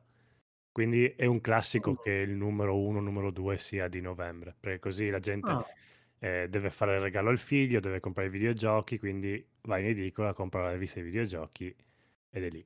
Quindi se tu vedi quasi tutte le, le riviste dei videogiochi, i primi numeri sono so- poco prima di Natale. ma dai, non ci ho mai fatto caso. eh, lo spiegò una volta, eh, adesso non mi ricordo chi, comunque il capo redattore di, mm, forse proprio di computer e videogiochi addirittura, o di Zap. Mm. Non mi ricordo. Comunque è un- una discussione veramente interessante quella che ascoltai. Va bene. Recensione di Street of Rage per Mega Drive. Ovviamente era il numero 2 di Consolmania, quindi non c'era il, traf- il trafiletto, il titolo che introduceva la recensione. E non so neanche dirti se era anche coi toni umoristici classici della Consolmania storica oppure se avevano ancora i toni pacati. Allora, andiamo a leggere. Ah, recensione di, di, di, di, di Dave, il figo. Sì, sì, auto... Se lo dice da solo. Signore e signori, ci risiamo. Il boss barra capo del servizio segreto nemico barra terrorista sudafricano barra O. Vabbè. chi, vo- chi volete voi? Dalle istruzioni scritte dettagliatissimamente in giapponese non ci ho capito niente, nota di redazione, anzi nota di Dave, ha rapito la vostra più amata professoressa per aver bocciato suo figlio agli esami di ripetizione. Dopo essersi messo in contatto con una radio locale ha fatto leggere le sue richieste, 100 giustificazioni firmate dal preside senza data, per bigiare ogni volta si voglia. Il testo di tutti i compiti in classe in latino e matematica dell'anno prossimo è l'inuminità diplomatica per evitare sospensioni e note sul territorio. Ok, avevano già i toni umoristici che, che contraddistingueva Consolmania. Sincer- eh, mi piace perché non facevano eh, mistero del fatto che avevano la coppia giapponese e che non avevano capito un cazzo di... Esatto.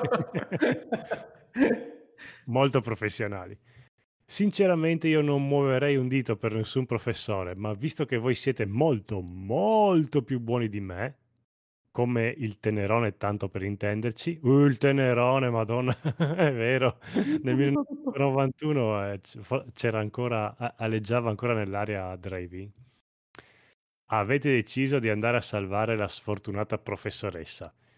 Il gioco inizia dalla sede del vostro liceo, da dove in seguito dovrete muovervi e attraversare tutta la città fino a raggiungere il covo dove è prigioniera quest'ultima. cioè, proprio se ho... Sei inventato proprio. Ma alla grandissima. Ce la farete? Non ce la farete? E chi lo sa? La professoressa, una volta salvata, si mostrerà riconoscente nei vostri confronti, aiutandovi nelle interrogazioni e nei compiti in classe, nonché nei consigli di classe. Lo scopriremo mm. nella prossima puntata. Nella vostra missione potrete mettervi nei panni di tre personaggi diversi. C'è Adam, temibile per il suo pugno d'acciaio, il suo amico Axel, conosciuto in tutto il quartiere per le sue ginocchiate alla faccia, e, e, udite udite, l'affascinante Blaze, una donzella che preferisce menare le mani piuttosto che lucidarsi le unghie. La prima cosa che noterete durante il gioco, oltre all'ottima grafica e allo stupendo sonoro, è il gran numero di mosse disponibili. Potrete fare calci volanti e tirare cartoni alla Final Fight e se preferite afferrare gli avversari per, cap- eh, per cappelli e ribaltarli, come avveniva in Double Dragon. In più potrete eseguire anche, e non mi sembra di averlo visto in altri rullacartoni, mosse combinate tra i due giocatori, questa secondo me è la parte più spettacolare e divertente del gioco. In parole povere, Street of Rage è, insie- è un insieme di Final Fight, Double Dragon ed affini unito ad una buona dose di innovazione. La grafica mm. e il sonoro stupendi hanno molte similitudini con Super Shinobi. Secondo me è stato scritto dallo stesso gruppo di programmatori. Infatti così, ignorante, nota di G, che deve essere Eh, cosa Stefano Gallarini? Gallarini, sì.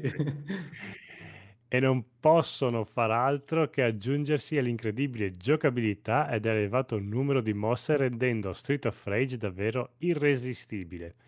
A questo punto mi sembra inevitabile il confronto con Rulla Cartoni che ha avuto più successo in questi ultimi tempi, ovvero Final Fight.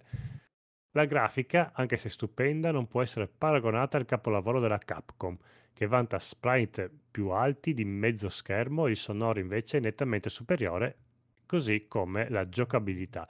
Sì, in effetti Final Fight aveva degli sprite veramente enormi, anche la versione sì. Super Nintendo mi sembra che era comunque aveva delle figure più, più, grandi, non come quella da sala giochi, ma comunque più di quelli di State of Rage, che il primo State of Rage aveva proprio gli omini piccini piccini. Dopo già nel terzo sono belli grandi anche loro, quindi hanno recuperato un po'. Credo proprio che la Siga abbia lanciato questo gioco proprio per contrastare l'ottima conversione per Super Famicom di Final Fight, ma ci riuscirà o no? Beh, è difficile dirlo con certezza. Uh, oddio, no, non è che la conversione per Super Nintendo fosse poi questo gran ultra capolavo- capolavoro, meno la prima uscita, che mancava un personaggio, mancava un livello Dopo hanno fatto la, una, una, seconda edizione, però. Io personalmente preferisco Street of Rage perché ha più mosse ed è più giocabile, ma questa è solo la mia opinione. Nota di Gabriele, non sei l'unico a preferire Street of Rage a Final Fight. Io non ho mai sopportato il picchiaduro e se questo mi è piaciuto vuol dire che qualcosa di più degli altri ce l'ha. Resta comunque il fatto che se possedete il Mega Drive non potete assolutamente lasciarvi scappare questo titolo. Beh, ha ragione. sì. PS, il premio speciale Bontà estate 1991 verrà conferito al mio amico Andrea Negri per avermi prestato il suo Mega Drive quando il mio era a guasto e ai fratelli Stevan, Stevanin, ai fratelli Stevanin che mi hanno riportato il monitor a tempo di record. Questi individui so- saranno omaggiati di 50 cartucce del Mega Drive, su- un Super Famicom con tutti i giochi e un PC Engine 2. Complimenti e continuate così. Ah, alla faccia. Spero Adesso... che non stai scherzando per loro. sì, perché sennò veramente gli viene un coccolone, lo vengono a cercare sotto casa. Eh, eh, fine recensione, Dave il figo sì, sogna pure, nota di Alex. Perché Alex in questo numero qua, mi sembra di, che avevo letto nell'editoriale, adesso ti lo vado a vedere, Alex era diventato il caporedattore, mi sembra. Vediamo se era proprio in questo editoriale qua. Sì, intanto do il mio eh, nostro benvenuto ufficiale a, vabbè, a un altro redattore, alla segretaria. E per finire, Pipurra a Roberta, la nostra segretaria. Ah no, eh, beh sì, comunque era numero. Ah sì, e ad Alex, ormai ufficialmente dei nostri, che però da questo numero è caporedattore della rivista. Quindi Alex era Ah. entrato, ha- probabilmente ha, fa- ha scritto due recensioni ed è diventato subito caporedattore di Consolmania. Grande. Fantastico. Il sogno di ogni lettore. Sì, è che poi diventerà anche capo eh, direttore artistico anche, perché Ah, sì? Gallarini dopo un po' va via e, e aveva fatto una bella carriera Alex, mitico che, che menava tutti quanti, me lo ricordo perché avevamo tutti quanti paura di lui. e- Allora, beh, leggi tu i voti, così intanto io bevo. Allora, riassuntino finale. Grafica più. Gli sprite sono definiti e animati superbamente. Più i fondali ricchi e dettagliati fanno atmosfera. Voto grafica 94. Sonoro. Più le colonne sonore degne di essere registrate su un CD. Sì, l'hanno Sempre fatto. più infatti l'hanno fatto. La parte sonora è stata fatta la parte sonora è stata fatta dal team Shinobi. Forse fate un po' voi. Ehm, voto del sonoro 95, giocabilità più livelli di difficoltà ben calibrati e sempre più molto divertente le mosse accoppiate. Ehm, voto per la giocabilità 93 e lì appioppano un fantastico 94 come voto finale. Eh, meritato, meritato. Poi arriverà Street Direi of Rage recensi 2, eh sì, recensione entusiasta. Entusiasta, nonostante la storia giustamente poverino in giapponese non abbia capito, però non ho visto professoresse rapite Zero proprio. Bene, okay, allora Ok, becco io la prossima, passami qua un fantastico computer e videogiochi, sì, il tienilo con numero cura. 10. Sì, non è prezioso come il numero 2 di Console Mania, però comunque è abbastanza prezioso anche questo. Sì, che è stata la prima rivista alla quale io mi sono abbonato, Computer e videogiochi. Non so se l'avevo già detto. Eh, no, non lo Però sapevo. all'epoca mi piaceva parecchio. Piaceva parecchio per un semplice fatto che quando usciva un gioco per PC per una piattaforma, poi c'era sempre un trafiletto che ti diceva se usciva per qualche altra piattaforma. Quindi magari sì. se avevi l'Amiga, usciva un gioco per PC, sapevi che usciva anche per te. Oppure ti mettevi il Quindi cuore in pace. No, io computer e Esatto. videogiochi, i primi che vedo sono quelli che hai tu qua. Proprio prima Ah, non l'hai mai preso? Ma proprio no, non so se le edicole dove andavo io lo tenevano nascosto, no, proprio mi, mi passava inosservato, non so perché.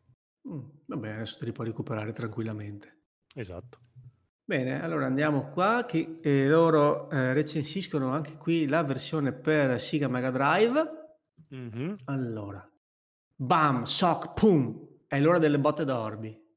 Proprio quando si cominciava a pensare che Final Fight Super Famicom avesse chiuso il capitolo di picchiaduro, anche se deve uscire Street Fighter 2 per Mega Drive, per Mega CD, PC Engine, CD e Super Famicom, ecco arrivare dalla Sega questo capolavoro.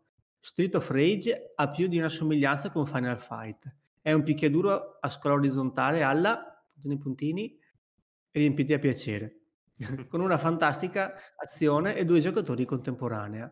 Certo Mr. che, Big scusa, anche già nel 1991 si erano resi conto che i, i picchiaduro a scorrimento erano un po' tutti uguali, era sempre la stessa Eh cosa. beh, più o meno.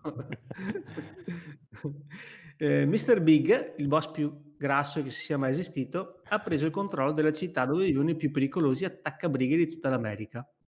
Questi tre tizi hanno deciso di andare a calciare il suo grosso panzone e voi dovete prendere il controllo delle loro azioni tramite joypad. Ognuno di loro, due tizi e una fanciulla, ha a disposizione un sacco di mosse differenti che vanno dalla box al kung fu al fuori verdi, fuori vedi. Fuori vedi. Specialissima arte marziale che si impara a scuola. Ah, fuori vedi, eh. Adesso l'ho capito. Ah, ok, fuori vedi. Ah, ok. Quando noi diciamo ti aspetto fora. Sì, esatto, per quello non capivamo. Ci sono inoltre combinazioni speciali, mosse segrete e la più bizzarra smart bomb mai vista al mondo. Eh, in effetti sì. Ok. Poi abbiamo un paragrafino dove si analizzano i i diciamo, i protagonisti del gioco con una foto anche reale. Non so chi siano 'sti tizi qua che hanno dove li hanno Boh. pescati. Allora, "Prima e dopo la cura" è il titolo di questo trasciretto. Ecco un riassunto delle capacità dei 3 amigos. Ognuno dei 3 è specializzato in uno stile differente. Quelli a destra sono i redattori inglesi. Ah, okay. Quindi era era la traduzione, era l'adattamento di una rivista inglese. Adam preferisce atterrare i nemici con un calcio volante e può riservare sorpresine con dei calci all'indietro. Oz Brown, a destra, crede di assomigliargli. Ma proprio no. 0. Anche perché Adam era Axel tipo era era scuro di mhmm, di pelle, ma era più me lo sono sempre immaginato un tipo ispanico quasi, mo Ah, molto okay. scuro, ma vabbè comunque andatevi magari a recuperare in qualche modo il numero beh, della rivista. mettiamo nelle note dell'episodio tutti i link alle riviste, così ve li potete Sì. sfogliare con calma. Potete ridere un po'. Il il più bello è Axel sicuramente. Sì, mamma mia. Axel la sua specialità è massacrare prima e parlare dopo. Può sembrare un po' delicato, ma è veloce e fa male. Paul Rand, a destra, è decisamente più brutto, direi Sì, sì. mamma mia, sembra Beavis di Beavis and Butt-Head. In effetti. Poi chiudiamo con Blaze, non solo è una bella figliuola, ma è anche esperta di judo e non chiede niente di meglio che aggrovigliarsi con uomini muscolosi sudati negli angoli più bui della città. Naturalmente, per spezzar loro le ossa. E cosa credevate? Yvette Nichols, a destra, mhmm, preferiamo Elena. Sì, Sarà la è carina la redattrice. Lei è l'unica bella, ehm, di del trio. Poi c'è ah, quest questo è interessante, c'è una foto e la didascalia è: "Okay furbetti, vi siete accorti che la versione in giapponese ha un titolo diverso? Insa infatti si chiama Bare Knuckle." Eh sì. Più figo Street of Rage. Sì, a voglia. Allora poi abbiamo un commento di Frank O'Connor, che sarà un redattore inglese. "Mi è quasi venuto un colpo quando ho inserito Street of Rage nel Mega Drive per la prima volta. Il gioco comincia con la stupenda sequenza d'apertura ed un grandioso remix house di una musica orientale. Da qui in poi le cose non fanno altro che migliorare.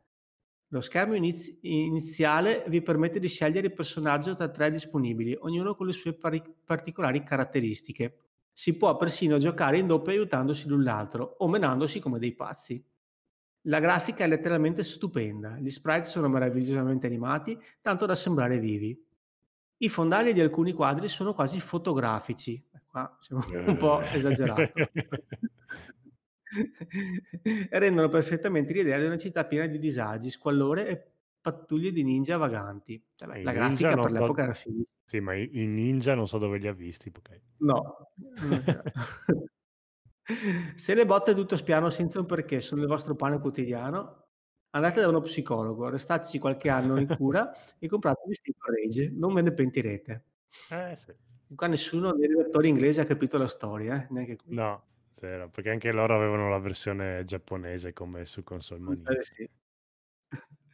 Chiudiamo col voto finale. Allora, Sì. grafica 91, sonoro 92, giocabilità 94, longevità 91, Mega Drive globale un bel 93. Oh, ci sta. Console Mania mi sembra che gli aveva dato il 94, sì 94. 94. Bene, Okay, bene, allora oh guarda, c'è un altro abbiamo qua un altro computer di videogiochi, lo chiu lo leggo io così dopo ti lascio il Console Mania, va bene? Perfetto.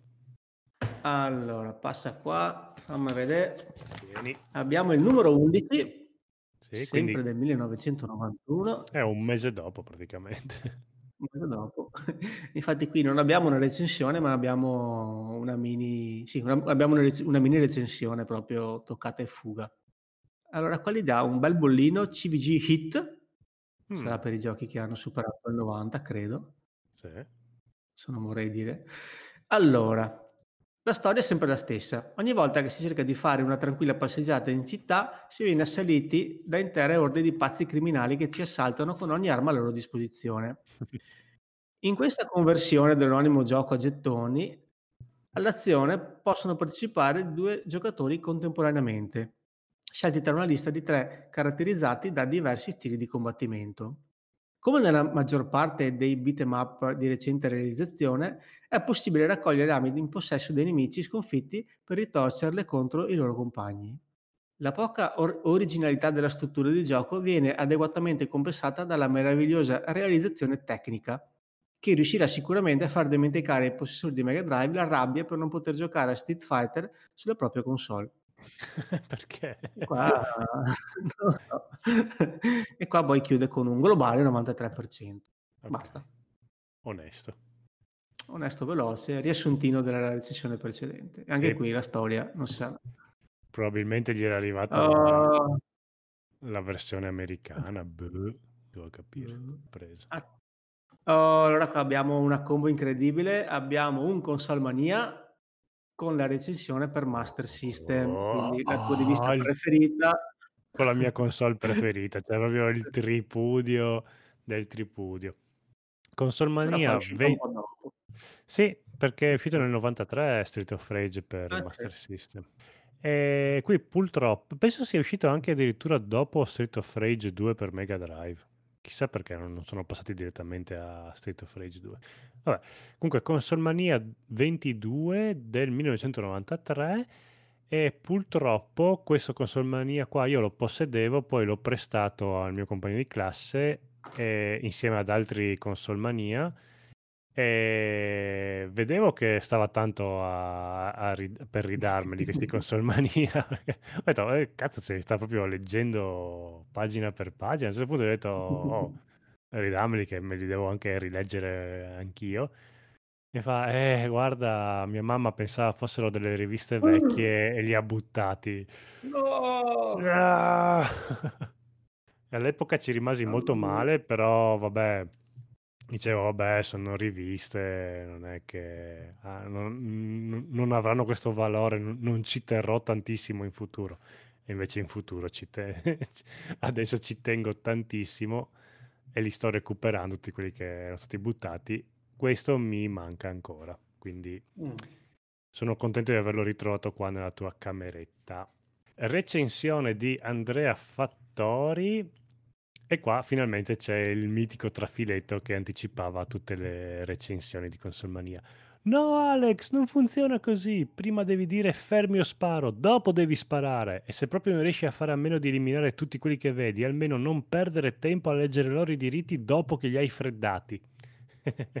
Qua già partivano le battute su Axel che... Ah no, era riferito a... Mm. pensavo fosse riferito a Alex il redattore, invece era riferito a Axel il personaggio. Che ci stava anche con Alex il redattore perché era mannesco e violento. Allora, giocatori 1, perché purtroppo su Master System eh, Street of Rage si poteva giocare solo da soli. Livelli non c'è scritto, ma ve lo dico io che sono 8 gli stessi della versione Mega Drive. Livelli di difficoltà 2, Mm. che penso di aver capito dopo 20 anni a cosa era riferito quei livelli di difficoltà. Io ho sempre pensato che i livelli di difficoltà su Consomania intendessero che tra tutti i livelli due erano abbastanza impegnativi, invece era semplicemente che potevi scegliere difficoltà semplice, normale oppure difficile. Ci ho messo un po', però... Mi dicevo, ma che cazzo me ne frega se due livelli sono difficili, vabbè. Vabbè, dai, ci Allora, sta. Sono tornati, sono sempre loro, sono ancora più arrabbiati. Stiamo ovviamente parlando di Adamanter, di Axel Stone e Blaze Fielding, poliziotti disposti a tutto pur di mantenere tranquille le strade della loro amata città. All'inizio, aspetta che qua l'impaginazione de- del console mania non si capiva mai se dovevi andare nella colonna a destra oppure sotto. Eh sì. Ha sempre avuto questo difetto qua con Solmania. All'inizio hanno avuto dei problemi con i loro superiori, corrotti al soldo dei più potenti malavitosi della zona, ma ora le cose si sono sistemate. Il boss dei boss è stato eliminato, i poliziotti corrotti sono scappati e la centrale è tornata a essere il centro operativo di coloro che combattono per la giustizia. Questo è quanto è successo su Mega Drive. Ora i nostri eroi... de- Aspetta, dov'è che de- devo andare a leggere? I nostri eroi devono pulire il Master System. no, perché oltre ad avere questa confusione con le varie colonne, e c'è anche un fotogramma come sfondo iper ingrandito che si impasta col, col, cara- col testo scritto che è un piacere. Sì, no. anche il testo, cioè la, la, descrizione dell'immagine sembra il testo della recensione. Sì, sì, sì. Perché non è divisa da un quadratino o qualcosa. No, zero.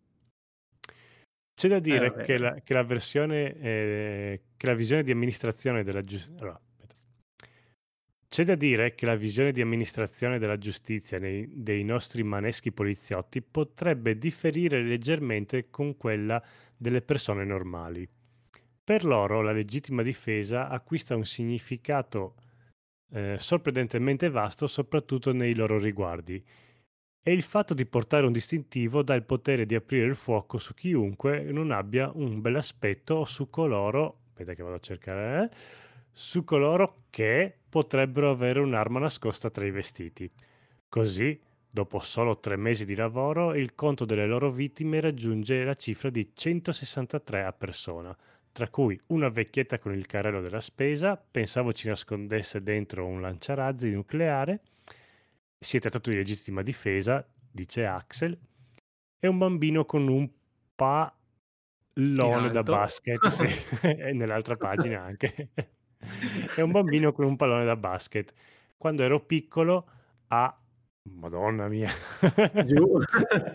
sì, ma giù dopo eh, tre didascalie di fotografie allora, eh, un bambino con un pallone da basket. Quando ero piccolo a scuola c'era un bambino che giocava a basket che mi maltrattava. Si è trattato di legittima difesa, nota, dice Blaze. E Adam non si difende mai, poverino, nota di Axel. Di, ah, nota di Alex, questo è il, è il recensore invece. A questo punto la soluzione era ormai inevitabile. Volente o, o nolente, il loro capitano si trovò costretto a requisire le armi che avevano in dotazione compreso il lanciafiamme, lo strizzapollici e un set completo di piccoli ordigni atomici. Ora Adam, Axel e la loro compagna Blades si trovano per le strade, con la violenza che sta tornando a turbare la quiete degli onesti cittadini, e senza nessuna arma. Dovranno fare fronte a bande di spietati delinquenti contando solo sulle loro proprie forze, con, l'oc- con l'occasionale ausilio con l'occasionale ausilio di qualche oggetto o più o meno contundente rinvenuto per caso.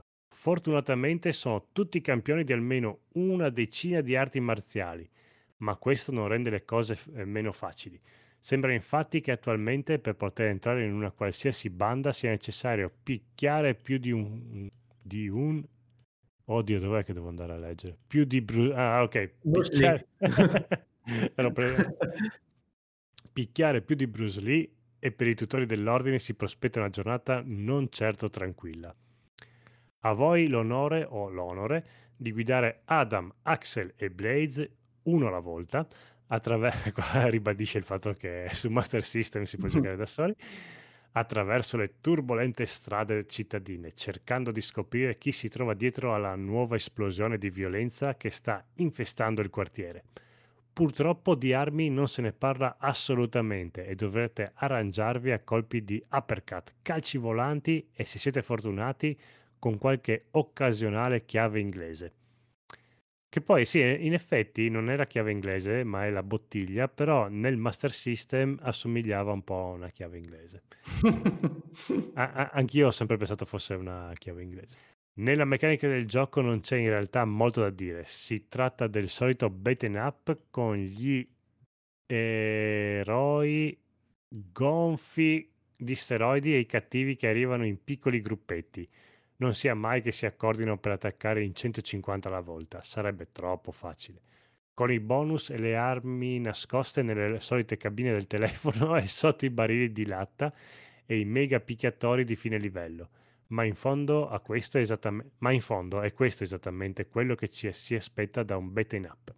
La realizzazione grafica è buona, sia dal punto di vista della definizione e dell'animazione degli sprite, che per quanto concerne i, fonda- eh, che per quanto concerne i fondali.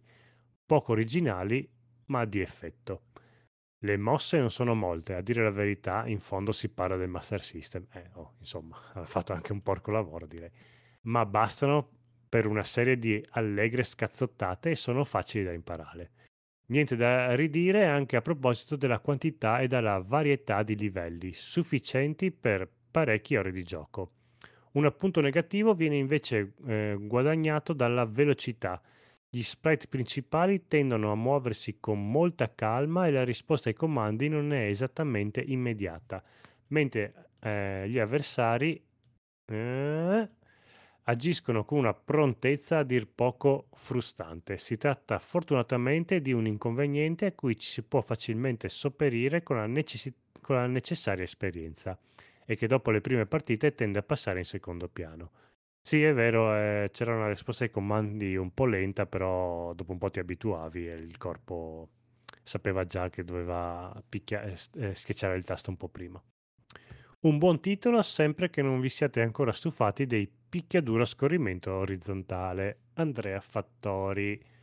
Allora, Bene. Master System, beh, dopo leggiamo i voti, prima c'è sempre il, il trafiletto dei tre protagonisti, andiamo a leggerli velocemente. I protagonisti, breve presentazione dei tre personaggi che vi sarà possibile in personale. Adam Hunter, 23enne, ex poliziotto con lobby dei bonsai, Adam è un campione di box, picchia forte e salda molto, ma è un po' lento. Axel Stone, di un anno più giovane di Adam, anche lui un ex piedipiatti e, manco a dirlo, un appassionato di videogame e un esperto di arti marziali. Picchia forte, salta poco, ma è molto veloce. Blaze Fielding è la più giovane ex poliziotta del gruppo, ha solo 21 anni, si diletta a ballare la lambada e a proiettare gente in giro, il, eh, in giro con tecniche di judo picchia piano, però salta molto ed è molto veloce. Praticamente oh, sì. hanno, hanno, detto una cosa giusta, non sono inventati i personaggi. Beh, hanno letto, caratteristiche. hanno letto il libretto, il manualetto che c'era nel Master System. eh, almeno gli è arrivato in italiano. sì. Master System, grafica, eh, positivo buoni fondali e buoni sprite 91 sonoro positivo buon uso delle capacità della macchina negativo eh, sonoro e ripetitivo giocabilità positivo poche mosse ma semplici negativo un po' lente longevità positivo stimolante all'inizio negativo tende a stufare allora abbiamo grafica 91, sonoro 83, giocabilità 90, longevità 89 e gli appioppano un bel 90 che direi è un bel, un bel votone. Eh, ah, State of Rage no. sempre sul, dal 90 in su fino adesso. Eh? eh sì sì, per qualsiasi conversione. No no, buono buono buono. Poi aspetta che vado a prendere il console 17, sempre del 93, quindi uscito qualche mese prima del, no- del 22 ovviamente, questo ce l'ho fortunatamente. Questo è il secondo console mania che ho comprato, me lo ricordo mm. bene, ero contentissimo. Ormai era già diventata la mia eh, rivista preferita. Allora, vi vado a leggere la recensione per Game Gear di Andrea Fattori, sempre lo stesso, che poi Bello. farà qualche mese dopo quella per Master System. Allora, giocatori 1 o 2, perché il Game Gear Fortunatamente potevi collegare due Game Gear con, con due cartucce, potevi giocare in due. Non si sa perché poi non l'hanno fatto anche sul Master System che aveva già due ingressi, però vabbè. Livelli 5, quindi probabilmente hanno tolto, to- hanno tolto qualche livello, peccato. E li- probabilmente non ci stavano dentro la cartuccina del Game Gear, tutti quei livelli lì. Livelli di difficoltà, sempre 2. La legge è uguale per tutti, ma quando ad amministrarla sono due ex poliziotti pieni di muscoli diventa ancora più uguale. Ah, ok, due poliziotti, quindi probabilmente hanno tolto un personaggio e io temo che abbiano tolto Adam, perché di solito è quello ah.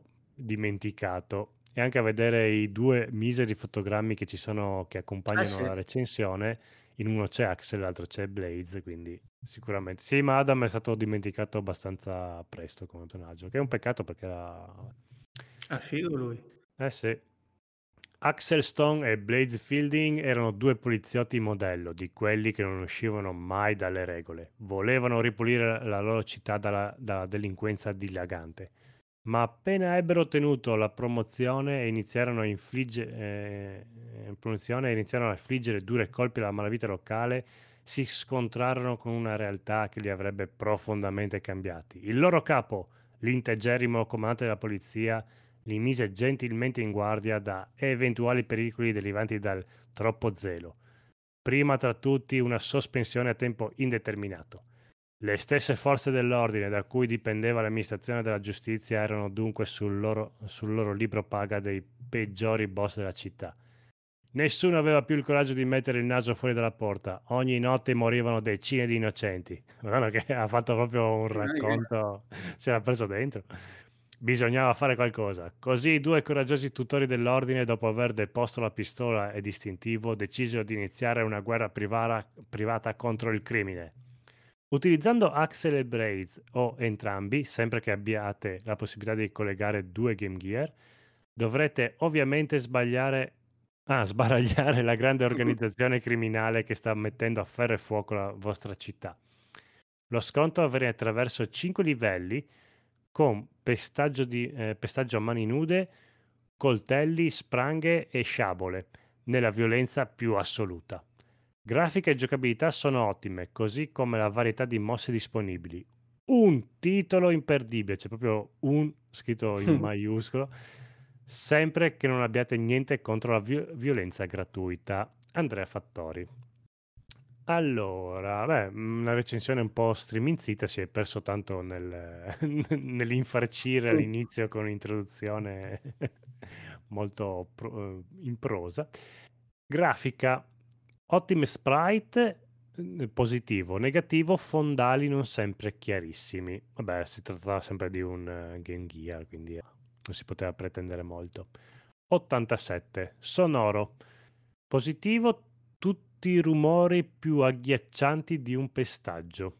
Ah, ok, probabilmente non aveva la colonna sonora, aveva solo gli effetti sonori. Beh.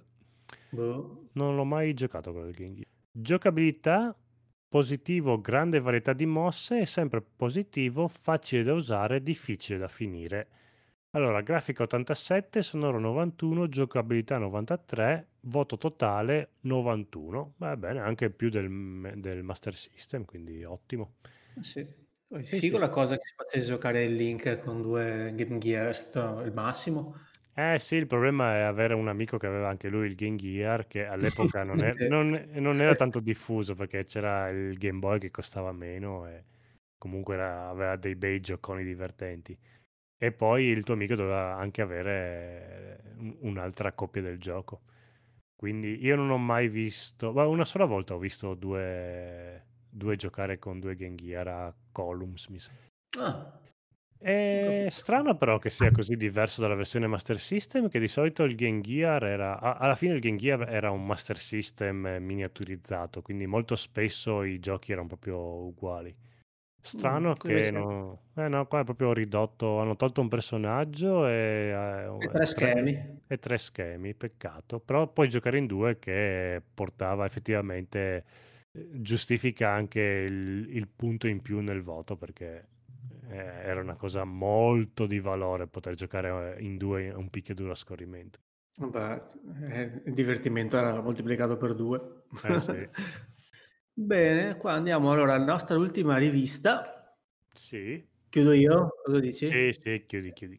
Perché è un computer di videogiochi, il numero 22 del 1993. Aspetta, ok. Mm-hmm. Che ci recensisce anche lui la versione per Game Gear. Sì. Allora, chissà perché i cattivi di videogiochi hanno sempre dei, nome, dei nomi assolutamente allucinanti Pigliate questo Street of Rage, per esempio. Il cattivone di turno si chiama, in modo davvero originalissimo, Mr. Big e tanto per cambiare ha fatto le solite porcherie tipo spaccio di droga, corruzione della polizia e bambanate simili. I cittadini, allora, stufi di subire queste angherie, si sono caolizzati e hanno assoldato un paio di individui per dare la paghetta a Mr. Big e ai suoi scagnozzi.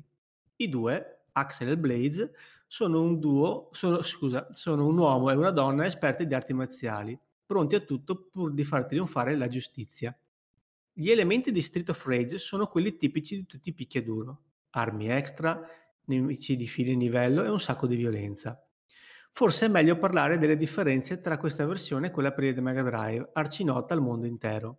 Tanto per cominciare, manca uno dei tre personaggi che facevano da protagonisti nella versione 16 bit e sono rimasti solo Axel e Blaze.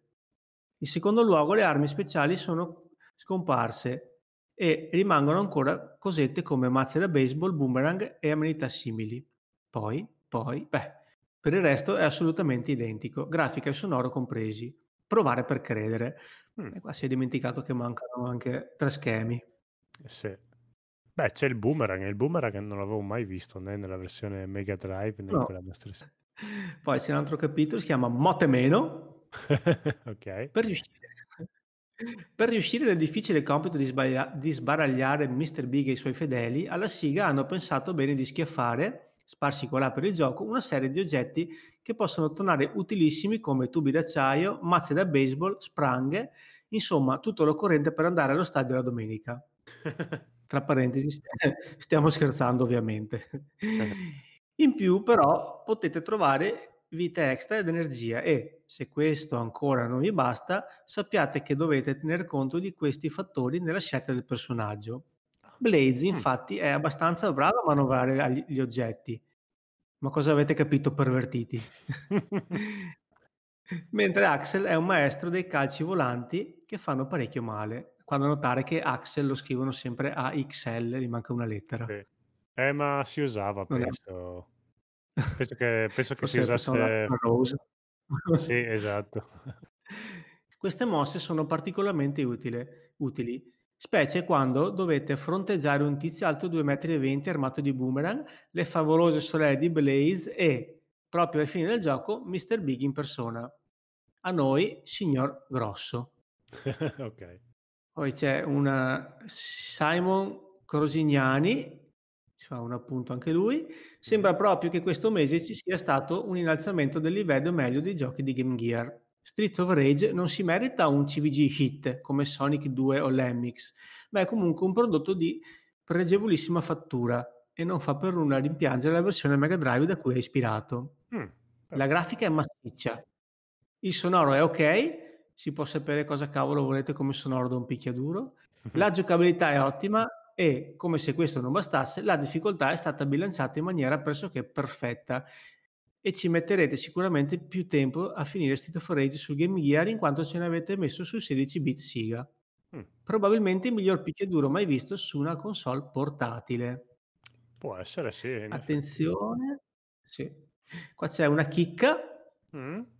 Grazie a, c'è un ringraziamento, grazie a Console Generation per questa cartuccia, che Ah, è quello che ho capito una volta dai ragazzi del podcast di Console Generation. sì.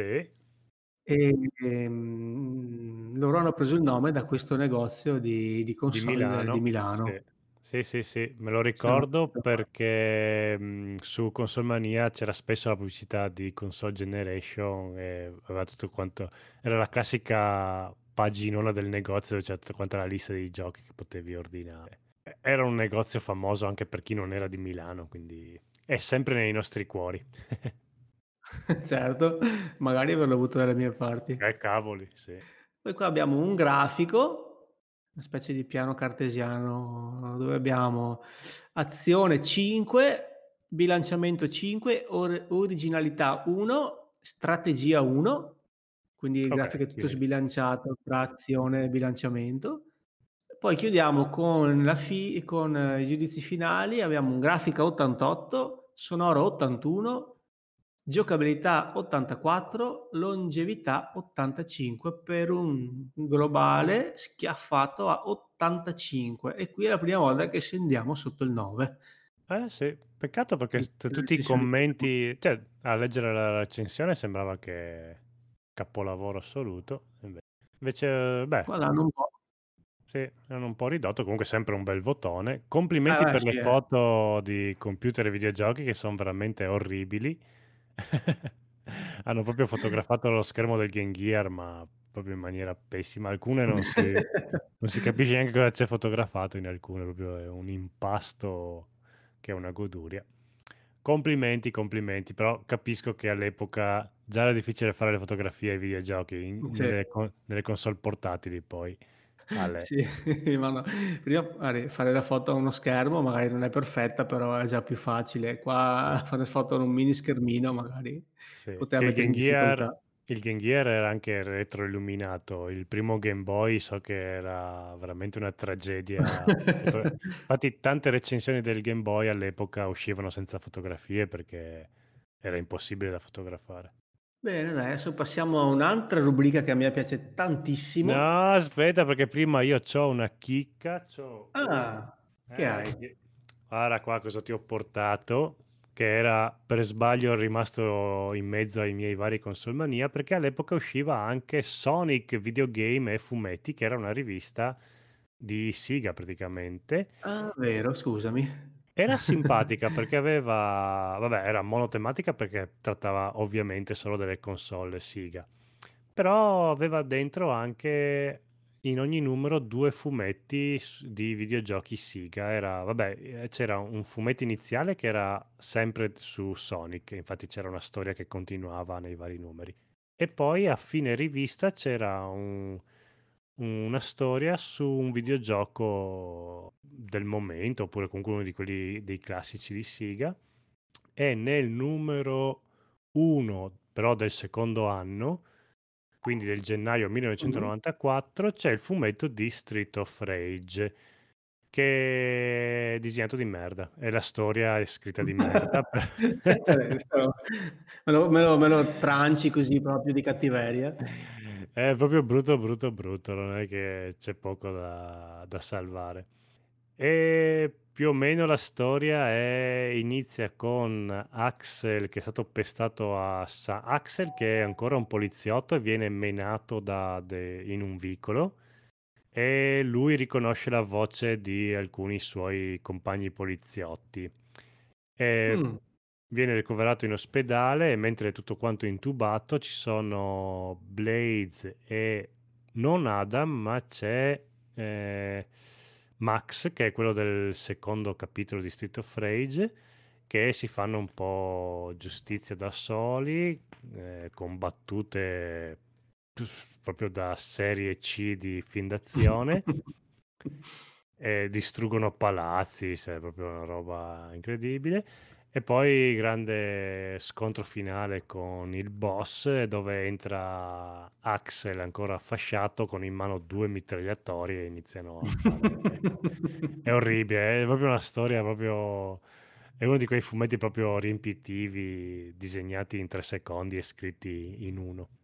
Comunque, Sonic, videogiochi, fumetti, numero allora, vabbè, numero uno anno due, ma penso fosse il numero tre di Sonic, perché come da tradizione delle riviste di videogiochi, probabilmente il numero uno è di novembre del 93, quindi questo era il numero tre, penso. Va bene, quindi rivista carina, alcuni fumetti, face- anzi, gran parte dei fumetti facevano veramente schifo, anche, anche quelli di Sonic facevano abbastanza schifo. quindi le recensioni però erano carine. Bene, dai. Ok. Ok, oh, passiamo... Sì, andiamo alla nostra rubrica preferita adesso. L'angolo della posta. Sì, abbiamo lettere da recuperare che ci sono arrivate ancora a marzo, quindi intanto chiedo scusa ai lettori, però sapete poi per il blocco, i casini che, siamo, che abbiamo avuto. Questo è il primo, primo podcast, come si dice, utile per, per leggere in diretta. Esatto. Allora, la prima Okay. letterina io direi di iniziare con un nostro giovane fans, un nostro piccolo fans. Esatto, andiamo in ordine di consegna. Ok, quindi iniziamo con leggere la letterina di Devo. La leggi tu, la leggo io? Eh, leggi tu, leggi tu, dai. Va bene, allora. Ehi Enrico, ehi boss, come vanno le cose negli anni Ottanta? Faccina che ride. Mi chiamo Devon e sono un ragazzo di Napoli di 22 anni. Ho scoperto il vostro podcast tramite Spotify. Oh, quindi nel futuro sono Beh. arrivati i nostri, le nostre cassettine sono arrivate, evviva. No, hai visto che anche il modem funziona, no? Eh, Pian sì, pianino sì. Eh, a 56k. Eh, e Spotify subito ha, ha ciucciato questo segnale che arrivava dagli anni 80. La mia mente malata mi fa aggiungere tutti i podcast presenti nella loro libreria in cerca di qualcosa che possa interessarmi. Bravissimo. Faccina che ride. Compli- bravo, bravo, bravo, bravo. Mi sta molto simpatico questo ragazzo. Data la mia giovane età, non conosco la maggior parte dei giochi che avete trattato, ma ho apprezzato molto la vostra serie. Anche se stando al trailer avreste dovuto iniziare dai giochi usciti nell'83 e man mano risalire ai giorni nostri in modo da fuggire dal buco spazio-tempo in cui siete finiti e non fare questi sbalzi temporali un po' a casaccio.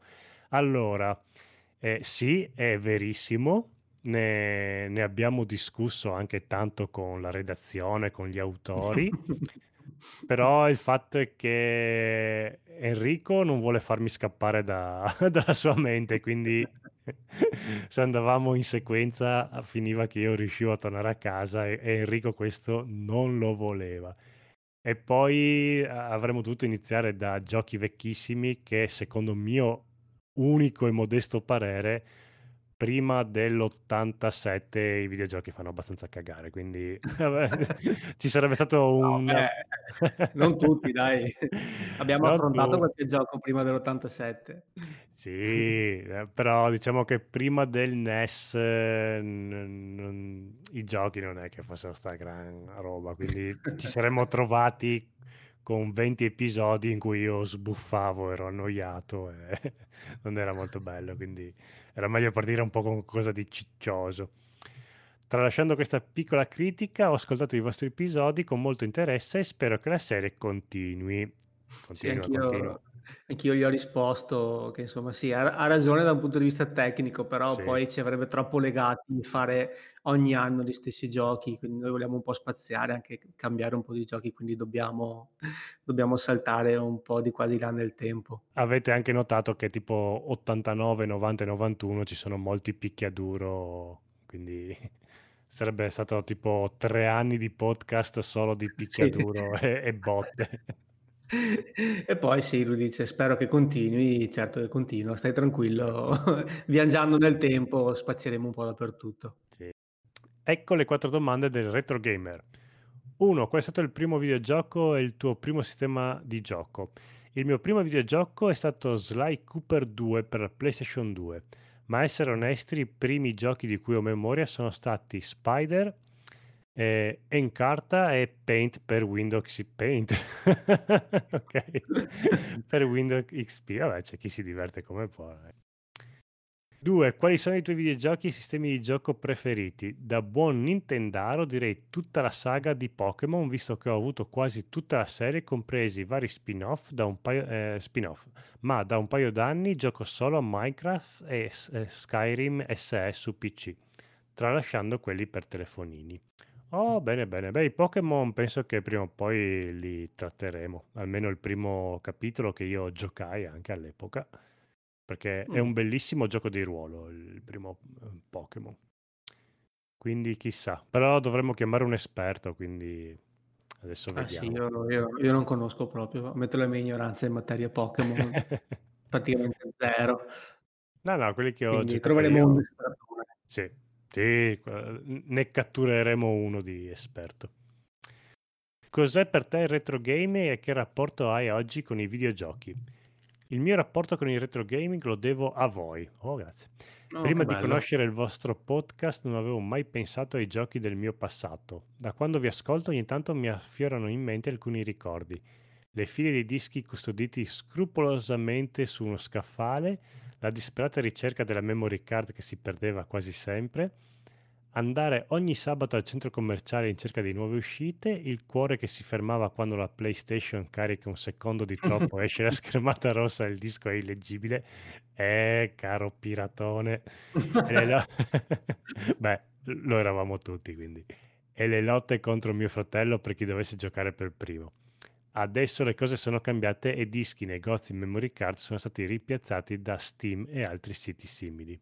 Certo, le lotte contro mio fratello e il cuore che si ferma quando il gioco non parte ci saranno sempre, ma non è la stessa cosa. Si può dire che la mia generazione sia quella di mezzo tra la vostra e quella attuale. Il mio rapporto con i videogiochi attuale, il mio rapporto con i videogiochi attuali li scrivo per, eh, li scrivo per Team Indie. Cioè, cosa vuol dire? Li scrivo per Team Indie? Sarà un sito? Non lo so. Ah, ok, sì, Oh. però, eh, il mio rapporto con i videogiochi attuali li scrivo per Team Indie. Eh, non, non sappiamo cos'è Team Indie, quindi eh, riscrivici e spiegaci cos'è Team Indie. Facci sapere. siamo, siamo ignoranti e vecchi, non, non possiamo. Eh, sì, no, in effetti le memory card sono state un... eh, lui, lui si è proprio beccato la fascia, la generazione memory card. Ecco, pot- potremmo chiamare la sua generazione generazione memory card, perché nella nostra non, non c'erano. C'erano alcune cartucce che avevano dentro una batteria che permetteva di fare dei salvataggi. E le memory Sì. card sono durate quei... Beh, penso siano durate 20 anni. Cosa hanno fatto? La prima PlayStation, la seconda, la terza già... la- eh, sì, la terza già non ce l'aveva la memory card. No, c'era l'hard disk. Quindi dal 96, diciamo, al 2003... 12. No, no. eh, Ah no, aspetta, 2012 è 2012, morta la 54. Play 3. Un 15, 2005 10-15 anni. Ecco, Sì. die- dieci anni sono durate le memory card. Io ho avuto la fortuna che non me ne se n'è mai smagnetizzata nemmeno una e n- le ho sempre comprate tarocche, quindi molta fortuna. Pure io, pure io, non ho mai avuto questo trauma incredibile. Sì, anche perché io giocavo tanto ai giochi di ruolo all'epoca e perdere salvataggi di giochi di ruolo era un po' un dramma. Usavo questa tecnica qua, sa- salvavo su una memory card le partite e ogni 8 ore di, di gioco li copiavo anche su una seconda memory card che metti mai finché perdi mezz'ora, due ore, ma quando perdi 20 ore di gioco inizia a essere un po'... Scattano le bestemmie, là, Eh veramente. sì, sì, sì, sì. Per fortuna adesso c'è il cloud e, e le- tante altre robe. E i salvataggi aut- automatici poi anche molto importanti. Mhm. 4. Faresti giocare i tuoi figli con il retro gaming? A voglia! Vuoi mettere un Game Boy Tarocco con 200 giochi a soli 10 euro per un bambino o una bambina? Quando saranno adolescenti, giochi moderni, ma fino ad allora che si facciano le ossa con il retro. Bravo! È la mia, è la mia filosofia.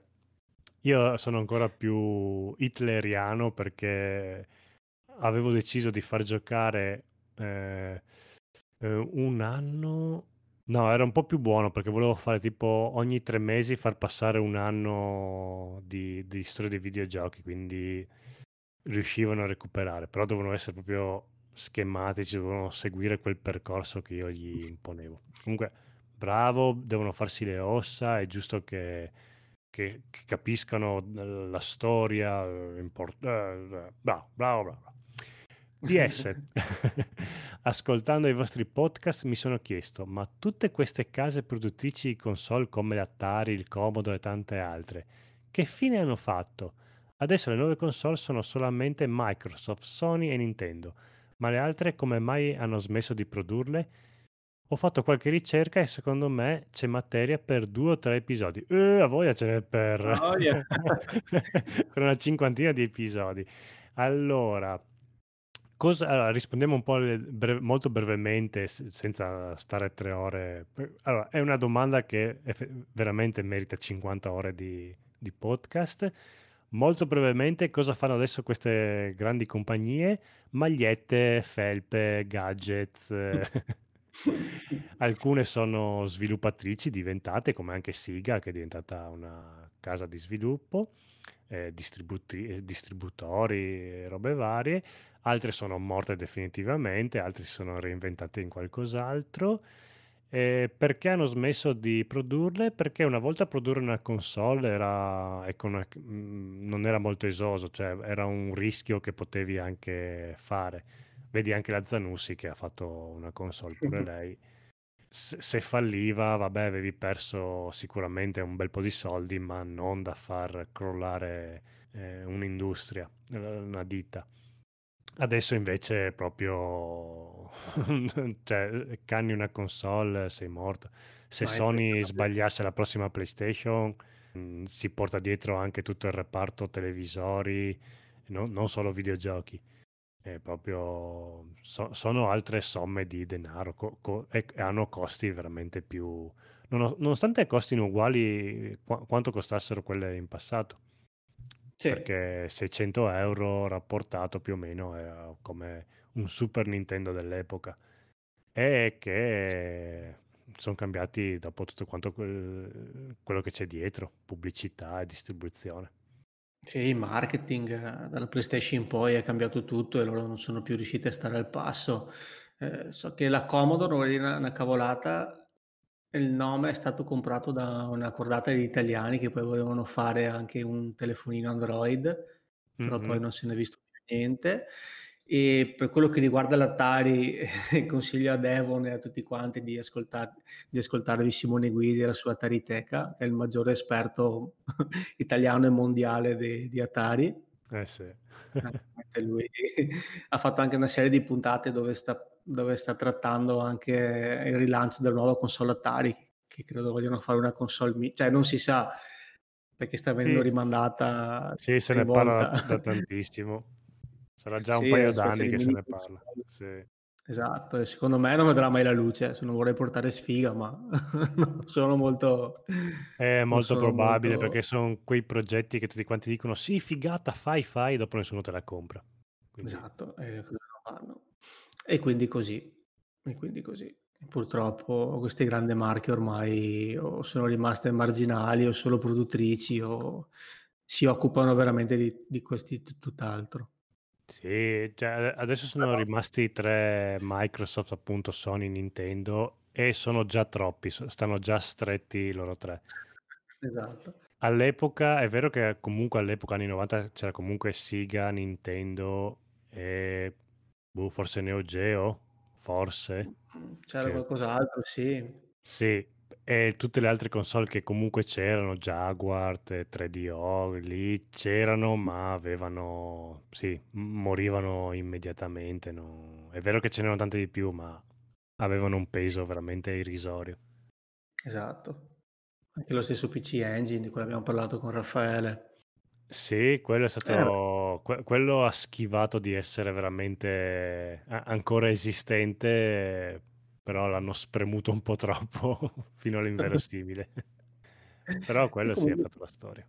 beh, sai che a me questa lettera ha fatto un piacere immenso perché intanto è un è un videogiocatore giovane, quindi non ha vissuto in prima persona i giochi dei quali parliamo noi, però magari così è riuscito un po' a riscoprirli e anche il rapporto che lui ha con retro gaming che siamo noi è veramente bella questa cosa, mi fa, mi fa veramente piacere. Sì, beh, è un po' come quando tu parli dei videogiochi degli anni 70, io dico, che cazzo, sta roba, un pixel in bianco e nero, il Vector, lo Spectrum. Cioè, come, come- come facevate a divertirvi con quelle robe lì? Ah, ci divertiva, ci Eh, però è divertiva. affascinante quando vedi gente che parla con passione, uno si Quindi, affascina. bravo, grazie Devon per la tua lettera, grazie per quello che ci hai detto e niente, continua a seguirci, di puntate ce saranno ancora tante. Eh. Francesco starà più ancora a voglia e uscirà quando andrà in pensione, forse. Di forse. Beh, non sarebbe male passarsi gli anni lavorativi nella tua mente e poi uscire quando hai la pensione pagata. Chi- Chissà se sto pagando i contributi. Bene, vai con l'ultima. Ah, Sì. questa è la mail, questa è la mail di Vittorio che ho avuto piacere di conoscere e di incontrare alla Games Week. Mitico Vittorio. Grande, io no, però grande lo stesso. Ci pacchi sempre che non viene mai. Eh, Occio, eh, forse quest'anno potrei anche riuscire a venire. Che non la Perché... fanno. ah, cazzo! ecco perché riuscivo, perché non fanno l'altra cosa che io ero impegnato.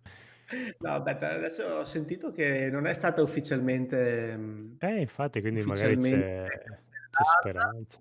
però dovrebbero fare una versione un po' più piccola digitale, però non so, non so, restiamo con le antenne, con le Dritte, antenne su.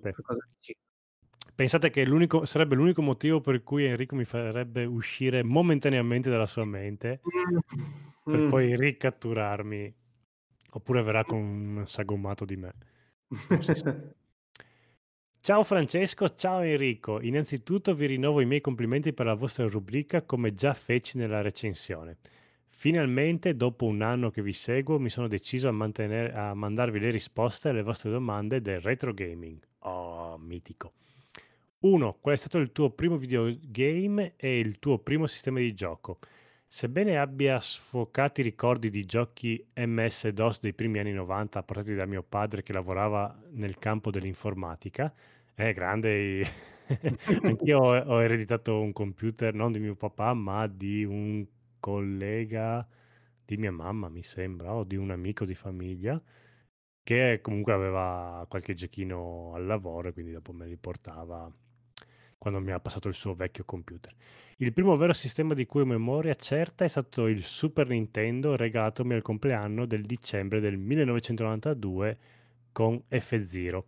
Ecco, nel Natale, Natale 1992 è, un, è, stato un Natale magico perché io ricevetti il mio Master System, quindi ero, eravamo sì, c'erano due bambini felici nel Natale del 1992. Avevo appena compiuto sette anni. Eh, ma allora sei un giovincello, io ne avevo compiuti dieci. Mi ricordo che su... Ah, quanto fastidio, lui che aveva sette anni aveva il Super Nintendo, io che ne avevo dieci avevo il Master System. Adesso mi rodono le mani. Mi ricordo che sul momento di installare la console ci fu qualche inghippo con il cavo RF. Eh sì, ero da retro gamer esperto, solo, eh, eh, solo dire RF mi fa rabbrividire. Eh, oh, eh, quello c'era all'epoca, quindi Master System aveva il cavo antenna, quindi eh, siamo tutti quanti nella stessa barca. Il 1992 quello dava. Quando mio padre riuscì a farla funzionare, scoppiai in lacrime, era bellissimo. Oh, bel ricordo. sì fu la stessa cosa che ebbi anch'io col Master System, appunto, se, so, stesso cavo, bisognava mettere il canale 36. Quali sono i tuoi... Canale 36 che funziona ancora nel, nella TV che ho in salotto, ultra piatta, 46 pollici, quindi è il, il canale 36 Evergreen e lotta ancora per noi. Due, quali sono i tuoi videogiochi e sistemi di gioco preferiti? Dopo l'esperienza Super Nintendo che mi regalò ore e ore di divertimento con Super Mario Kart e Donkey Kong, eh beh, cavoli, proseguì con i giochi per DOS Windows che mi fece appassionare agli strategici in tempo reale e alle avventure di, della Lucas. Avventure grazie. Ma fu quando ebbi la fortuna di vedere e provare il Sega Mega Drive, eccolo, a casa di un mio amico che fu vero amore a prima vista. Grande, Team Sega un, un convertito, uno che era nel lato oscuro e poi è, venuto nel lato giusto. Era nera ed era velocissima, o almeno lo era Sonic. Da lì scoppiò il mio amore per Siga, che ancora oggi mi porto dietro e che determina il mio sistema preferito in assoluto, il Dreamcast, che ancora oggi posseggo e proteggo. Bravo. Bravissimo. Tuttavia, il mio gioco preferito in assoluto appartiene ad un'altra console, la PlayStation 1. Parliamo di Metal mm. Gear Solid. Fu il primo principale, fu il motivo principale per cui scelsi PS1 e non Saturn. E devo dire eh. che PlayStation 1 è puoi odiarla, puoi snobbarla, anzi non puoi snobbarla perché aveva veramente il meglio del meglio, tutto quanto. Effettivamente Saturn, per quanti capolavori, comunque non poteva competere con la libreria che aveva PlayStation. E devo dire che anch'io passando dal Master System a PlayStation 1, la PlayStation 1, Master System è nel mio cuore perché è la prima console, ma la PlayStation 1 veramente ci ho giocato all'inverosimile.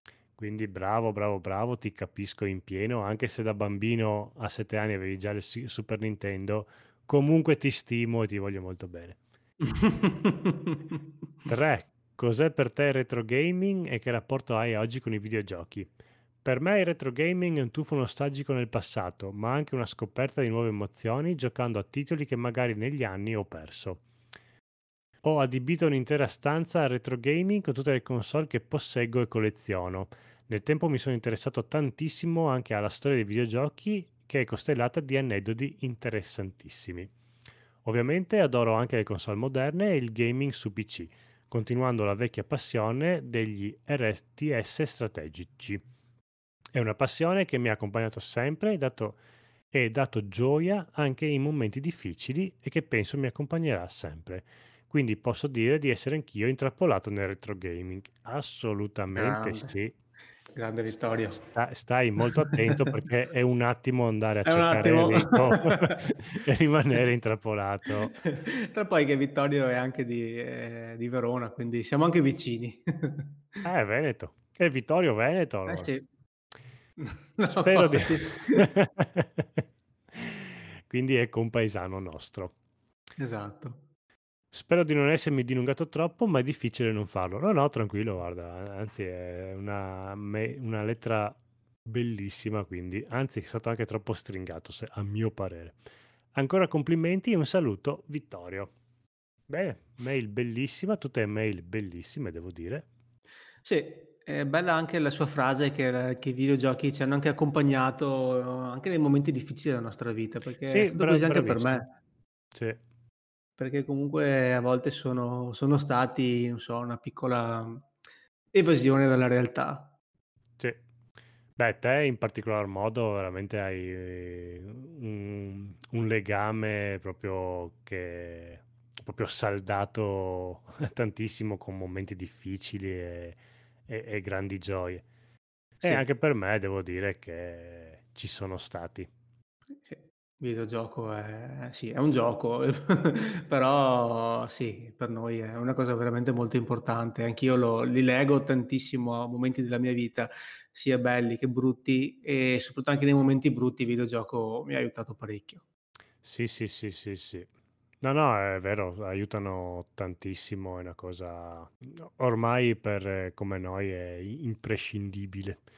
Può- può essere- possono Eh anche sì. morire tutte quante le, le case di sviluppo, però noi continueremo sempre a giocare anche a, a quelli del passato perché veramente ci siamo iperlegati.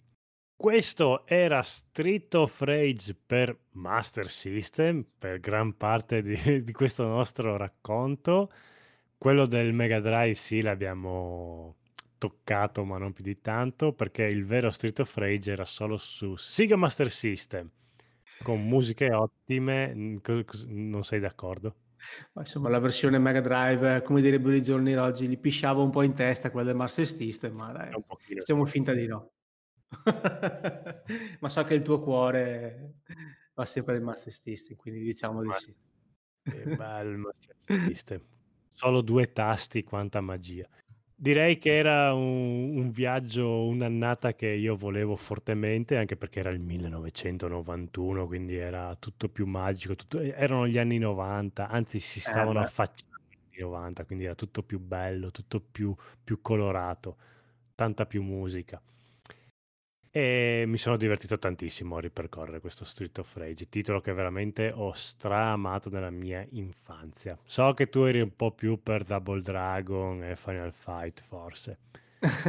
Sì, però riconosco in Street of Rage un titolo, un titolo fantastico, un esponente del genere, ti ripeto, lo, met- lo metto su- sul podio insieme agli altri due. Cioè, se vuoi dimmi tre picchiaduro, sono quei tre lì.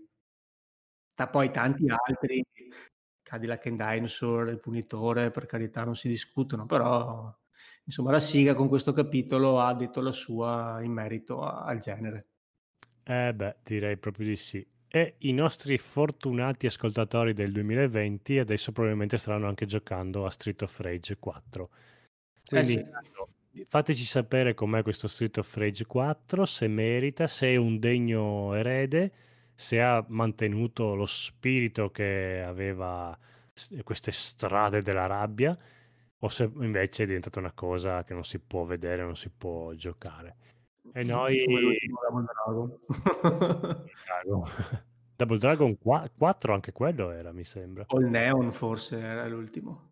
Non so, non ne giocai né, né uno né l'altro, quindi non so dirti qual era il più brutto dei due. Chissà che magari andando avanti con gioco dopo gioco, non- tra 30.000 episodi non arriviamo anche noi negli anni 20 e potremmo trattare Street of Rage 4 come un... Uh, a voglia, crediamo negli anni 20. Quindi appuntamento per quando parleremo di Street of Rage 4, probabilmente nel 2052, quando io andrò in pensione. Esatto.